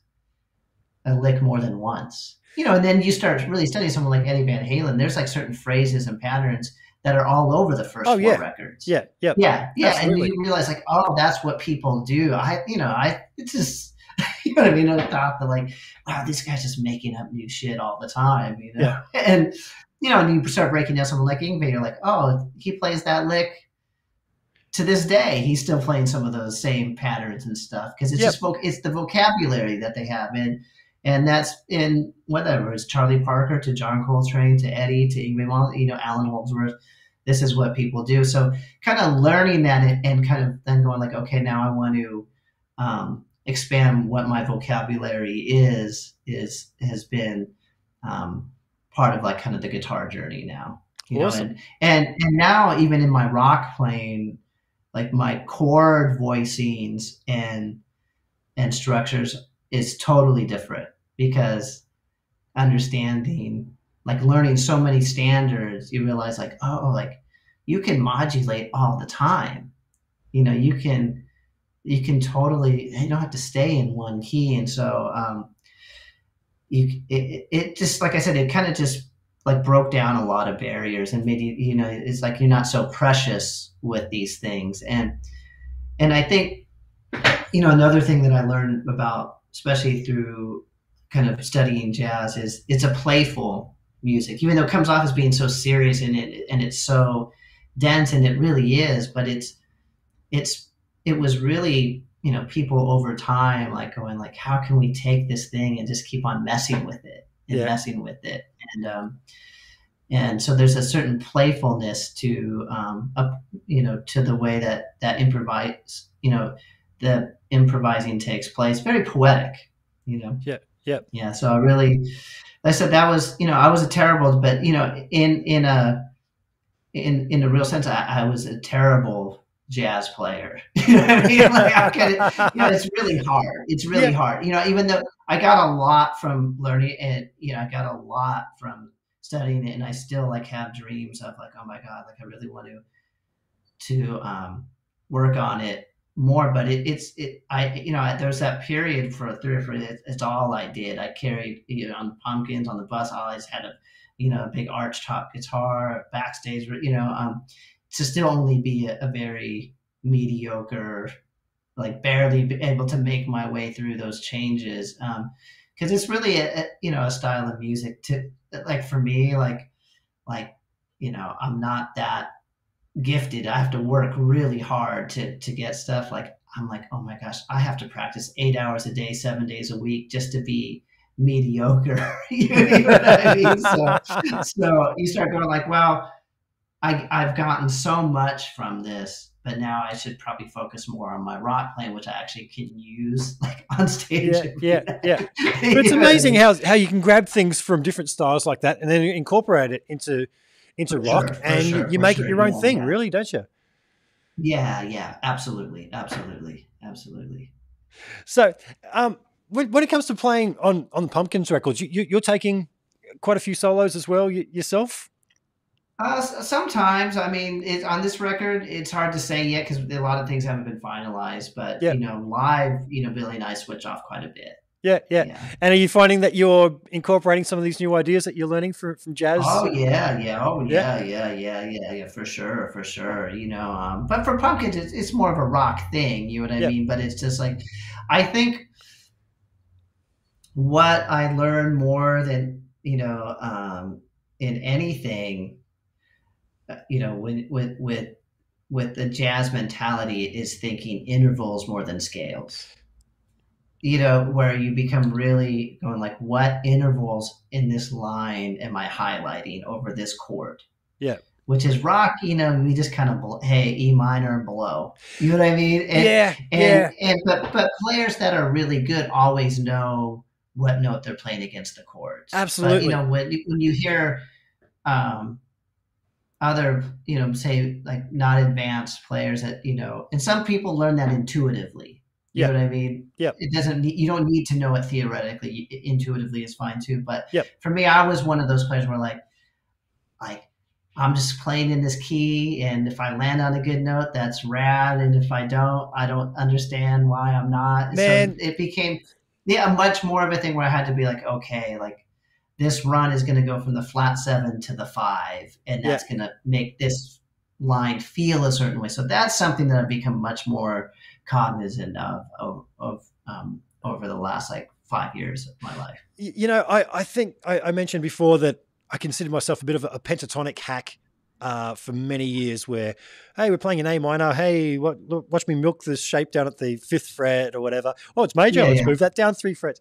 But then yeah, I started um, really trying to play the chord tones. Uh, and that's what yes guys like David Gilmour and Mark Knopfler and stuff. I didn't really realize that that's what they're doing. There, you could take away the backing, and they you could hear what they're implying what the chord is, and that is my yes, understanding yes. of what jazz is a lot of, right?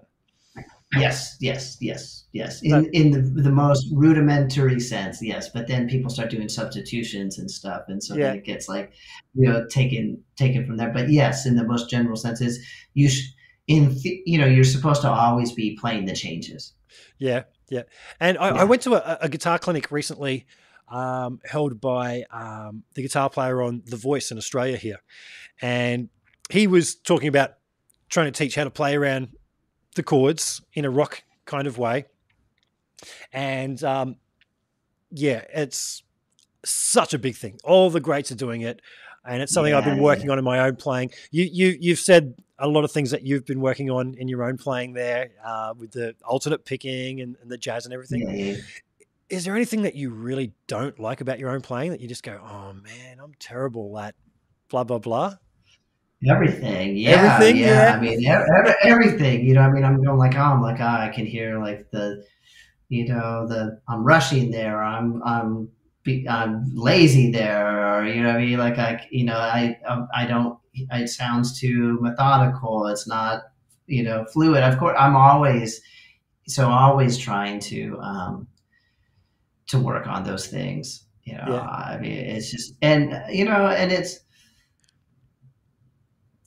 I mean, I don't think as a player it's really even worth it to feel like, hey, I've arrived. I think we're always in a in a um, in a process of becoming. You know, at least for me, like to me, I just feel like, you know, um, you know what what we can do on this instrument is really limitless. I know I'm gonna I'm gonna die before I run out of things to work on. Yeah, you know, on this instrument, and I and I like that. I really feel like that's that's such a beautiful thing about it. And yeah, um, you know, maybe I should get into some jazz playing, man, because it seems to be something that as people get older, like good friend of mine is one of the most recorded guitarists in history.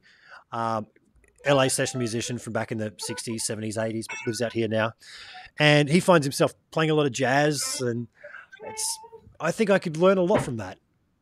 You can. No, it, it is like I said. It's it's it's it's a rabbit hole that you can get hard to get out of, and it's and but um, it's limitless. It's just so many great players, and now you know it, it, you just see like you're like, oh my god, there's all these kids out there that um, you know, that are so young that can just like so can blow over these super sophisticated changes, and I'm like, you know, I think as as an older person, it's always harder for your mind to train your mind to work a different way.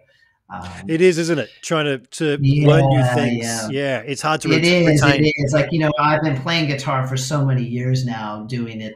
You know, so you can only make very small, you know, like like little changes is is is even tough. yeah. I mean? So there was a great question that just came up there. Um, I'll, I'll, let you go soon uh, because it, time is getting away on us. And I heard I heard the yeah, dog yeah, barking yeah, before. The dog's going, Dad, food time.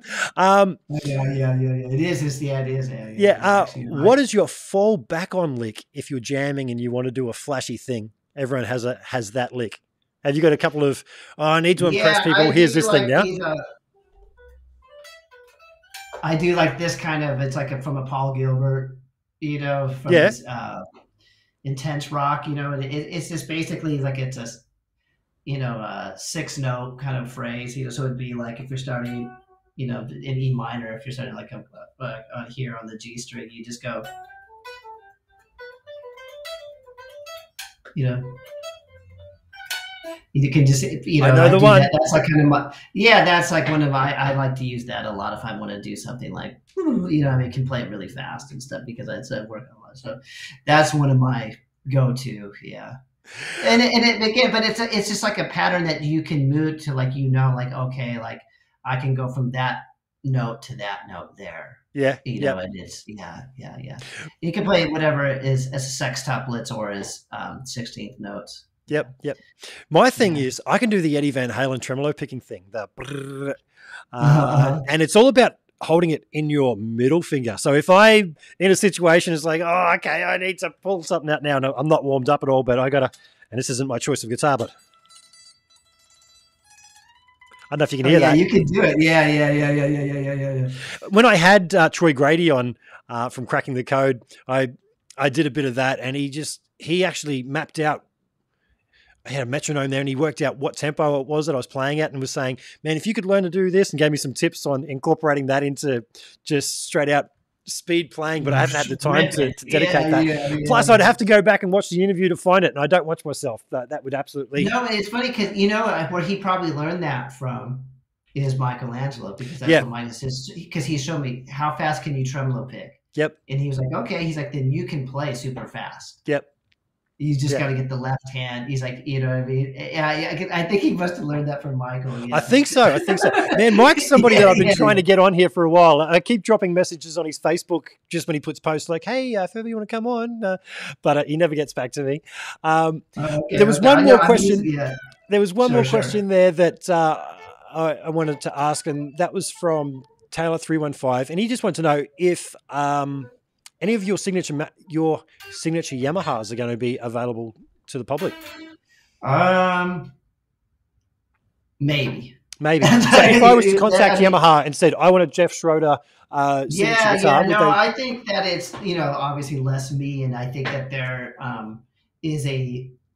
I think part of the reason that we've gone down this road, you know, they don't. Yamaha is, it, it, you know, I think that when they at their custom shop when they decide to make things, you know, they're not going to make me a a crazy explorer flying V kind of crazy, you know what I mean? Because they don't make anything like that. I think yeah. when they make something like this, the idea is to see, like, let's put some R and D into this type of guitar, and let's put it out there in the world and see what the reaction has been. And always, people when they see that there's like a certain demographic that's like, yes, we would love to have a Pacifica like that. So I think that there there is interest. Um, but what's great about Yamaha is they're not a um, they're a very um, like they really think things through. They don't jump on things in, in in a way, and I and I appreciate that because if they do something, they always do it right, and they really make sure that the design is good. So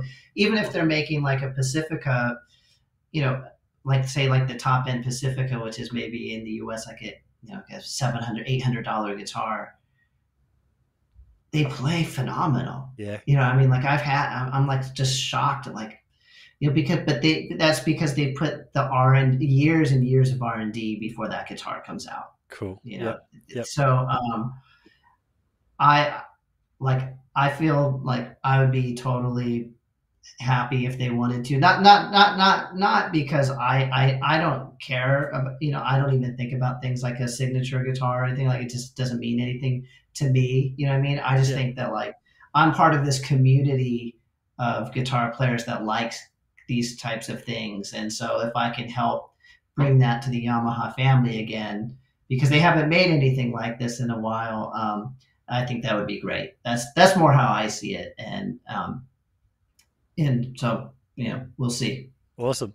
Jeff, it's been great talking to you, man. i got to say, out of all the guests that I've had on here, and I've had 80, 80 odd episodes or something now, you're probably the most uh, like minded guest I've had and parallels in career paths and stuff. So it's been Yeah. great to talk to you. I can talk to you for hours more, but um, I know. Yeah. Well, let's do it again. We can always do it again. would love Yeah, to, man. Would love to. Yeah. Yeah. Yeah. And- Any, anytime you want. Yeah. And, you know, mate, you're, Obviously, you're I can geek out about this stuff yeah, yeah, yeah. I- I and really- you're of the uh, the right vintage to understand my lame attempt at a joke that I'm about to do. But if we ever started a band together, we could call it Ricky Schroder. exactly. I was such a huge fan of Silver Spoons, right? Or was it Silver Spoons, right?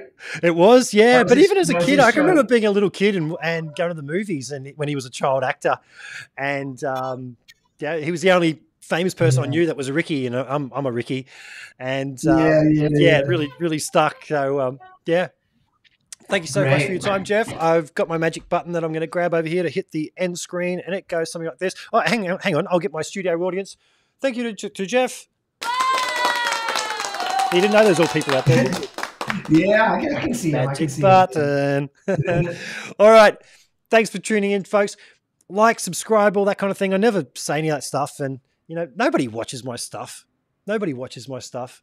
Um, but I reckon I'm amassing a ripper back catalogue of guests. I reckon I've got some of the You best have an guests. incredible catalog of guests. That's I know, do. it's funny because I always look at that's you know sometimes I'm like, wow, this you know if all those people have been, then I'm totally happy to go. and on. that's what it's been. It's been a, a thing of um, just approaching people and showing them the back catalog, and occasionally managers are like, "Well, how many views are you getting and stuff?" And I'm just like, "Well, this isn't going to work, is it? You're talking figures.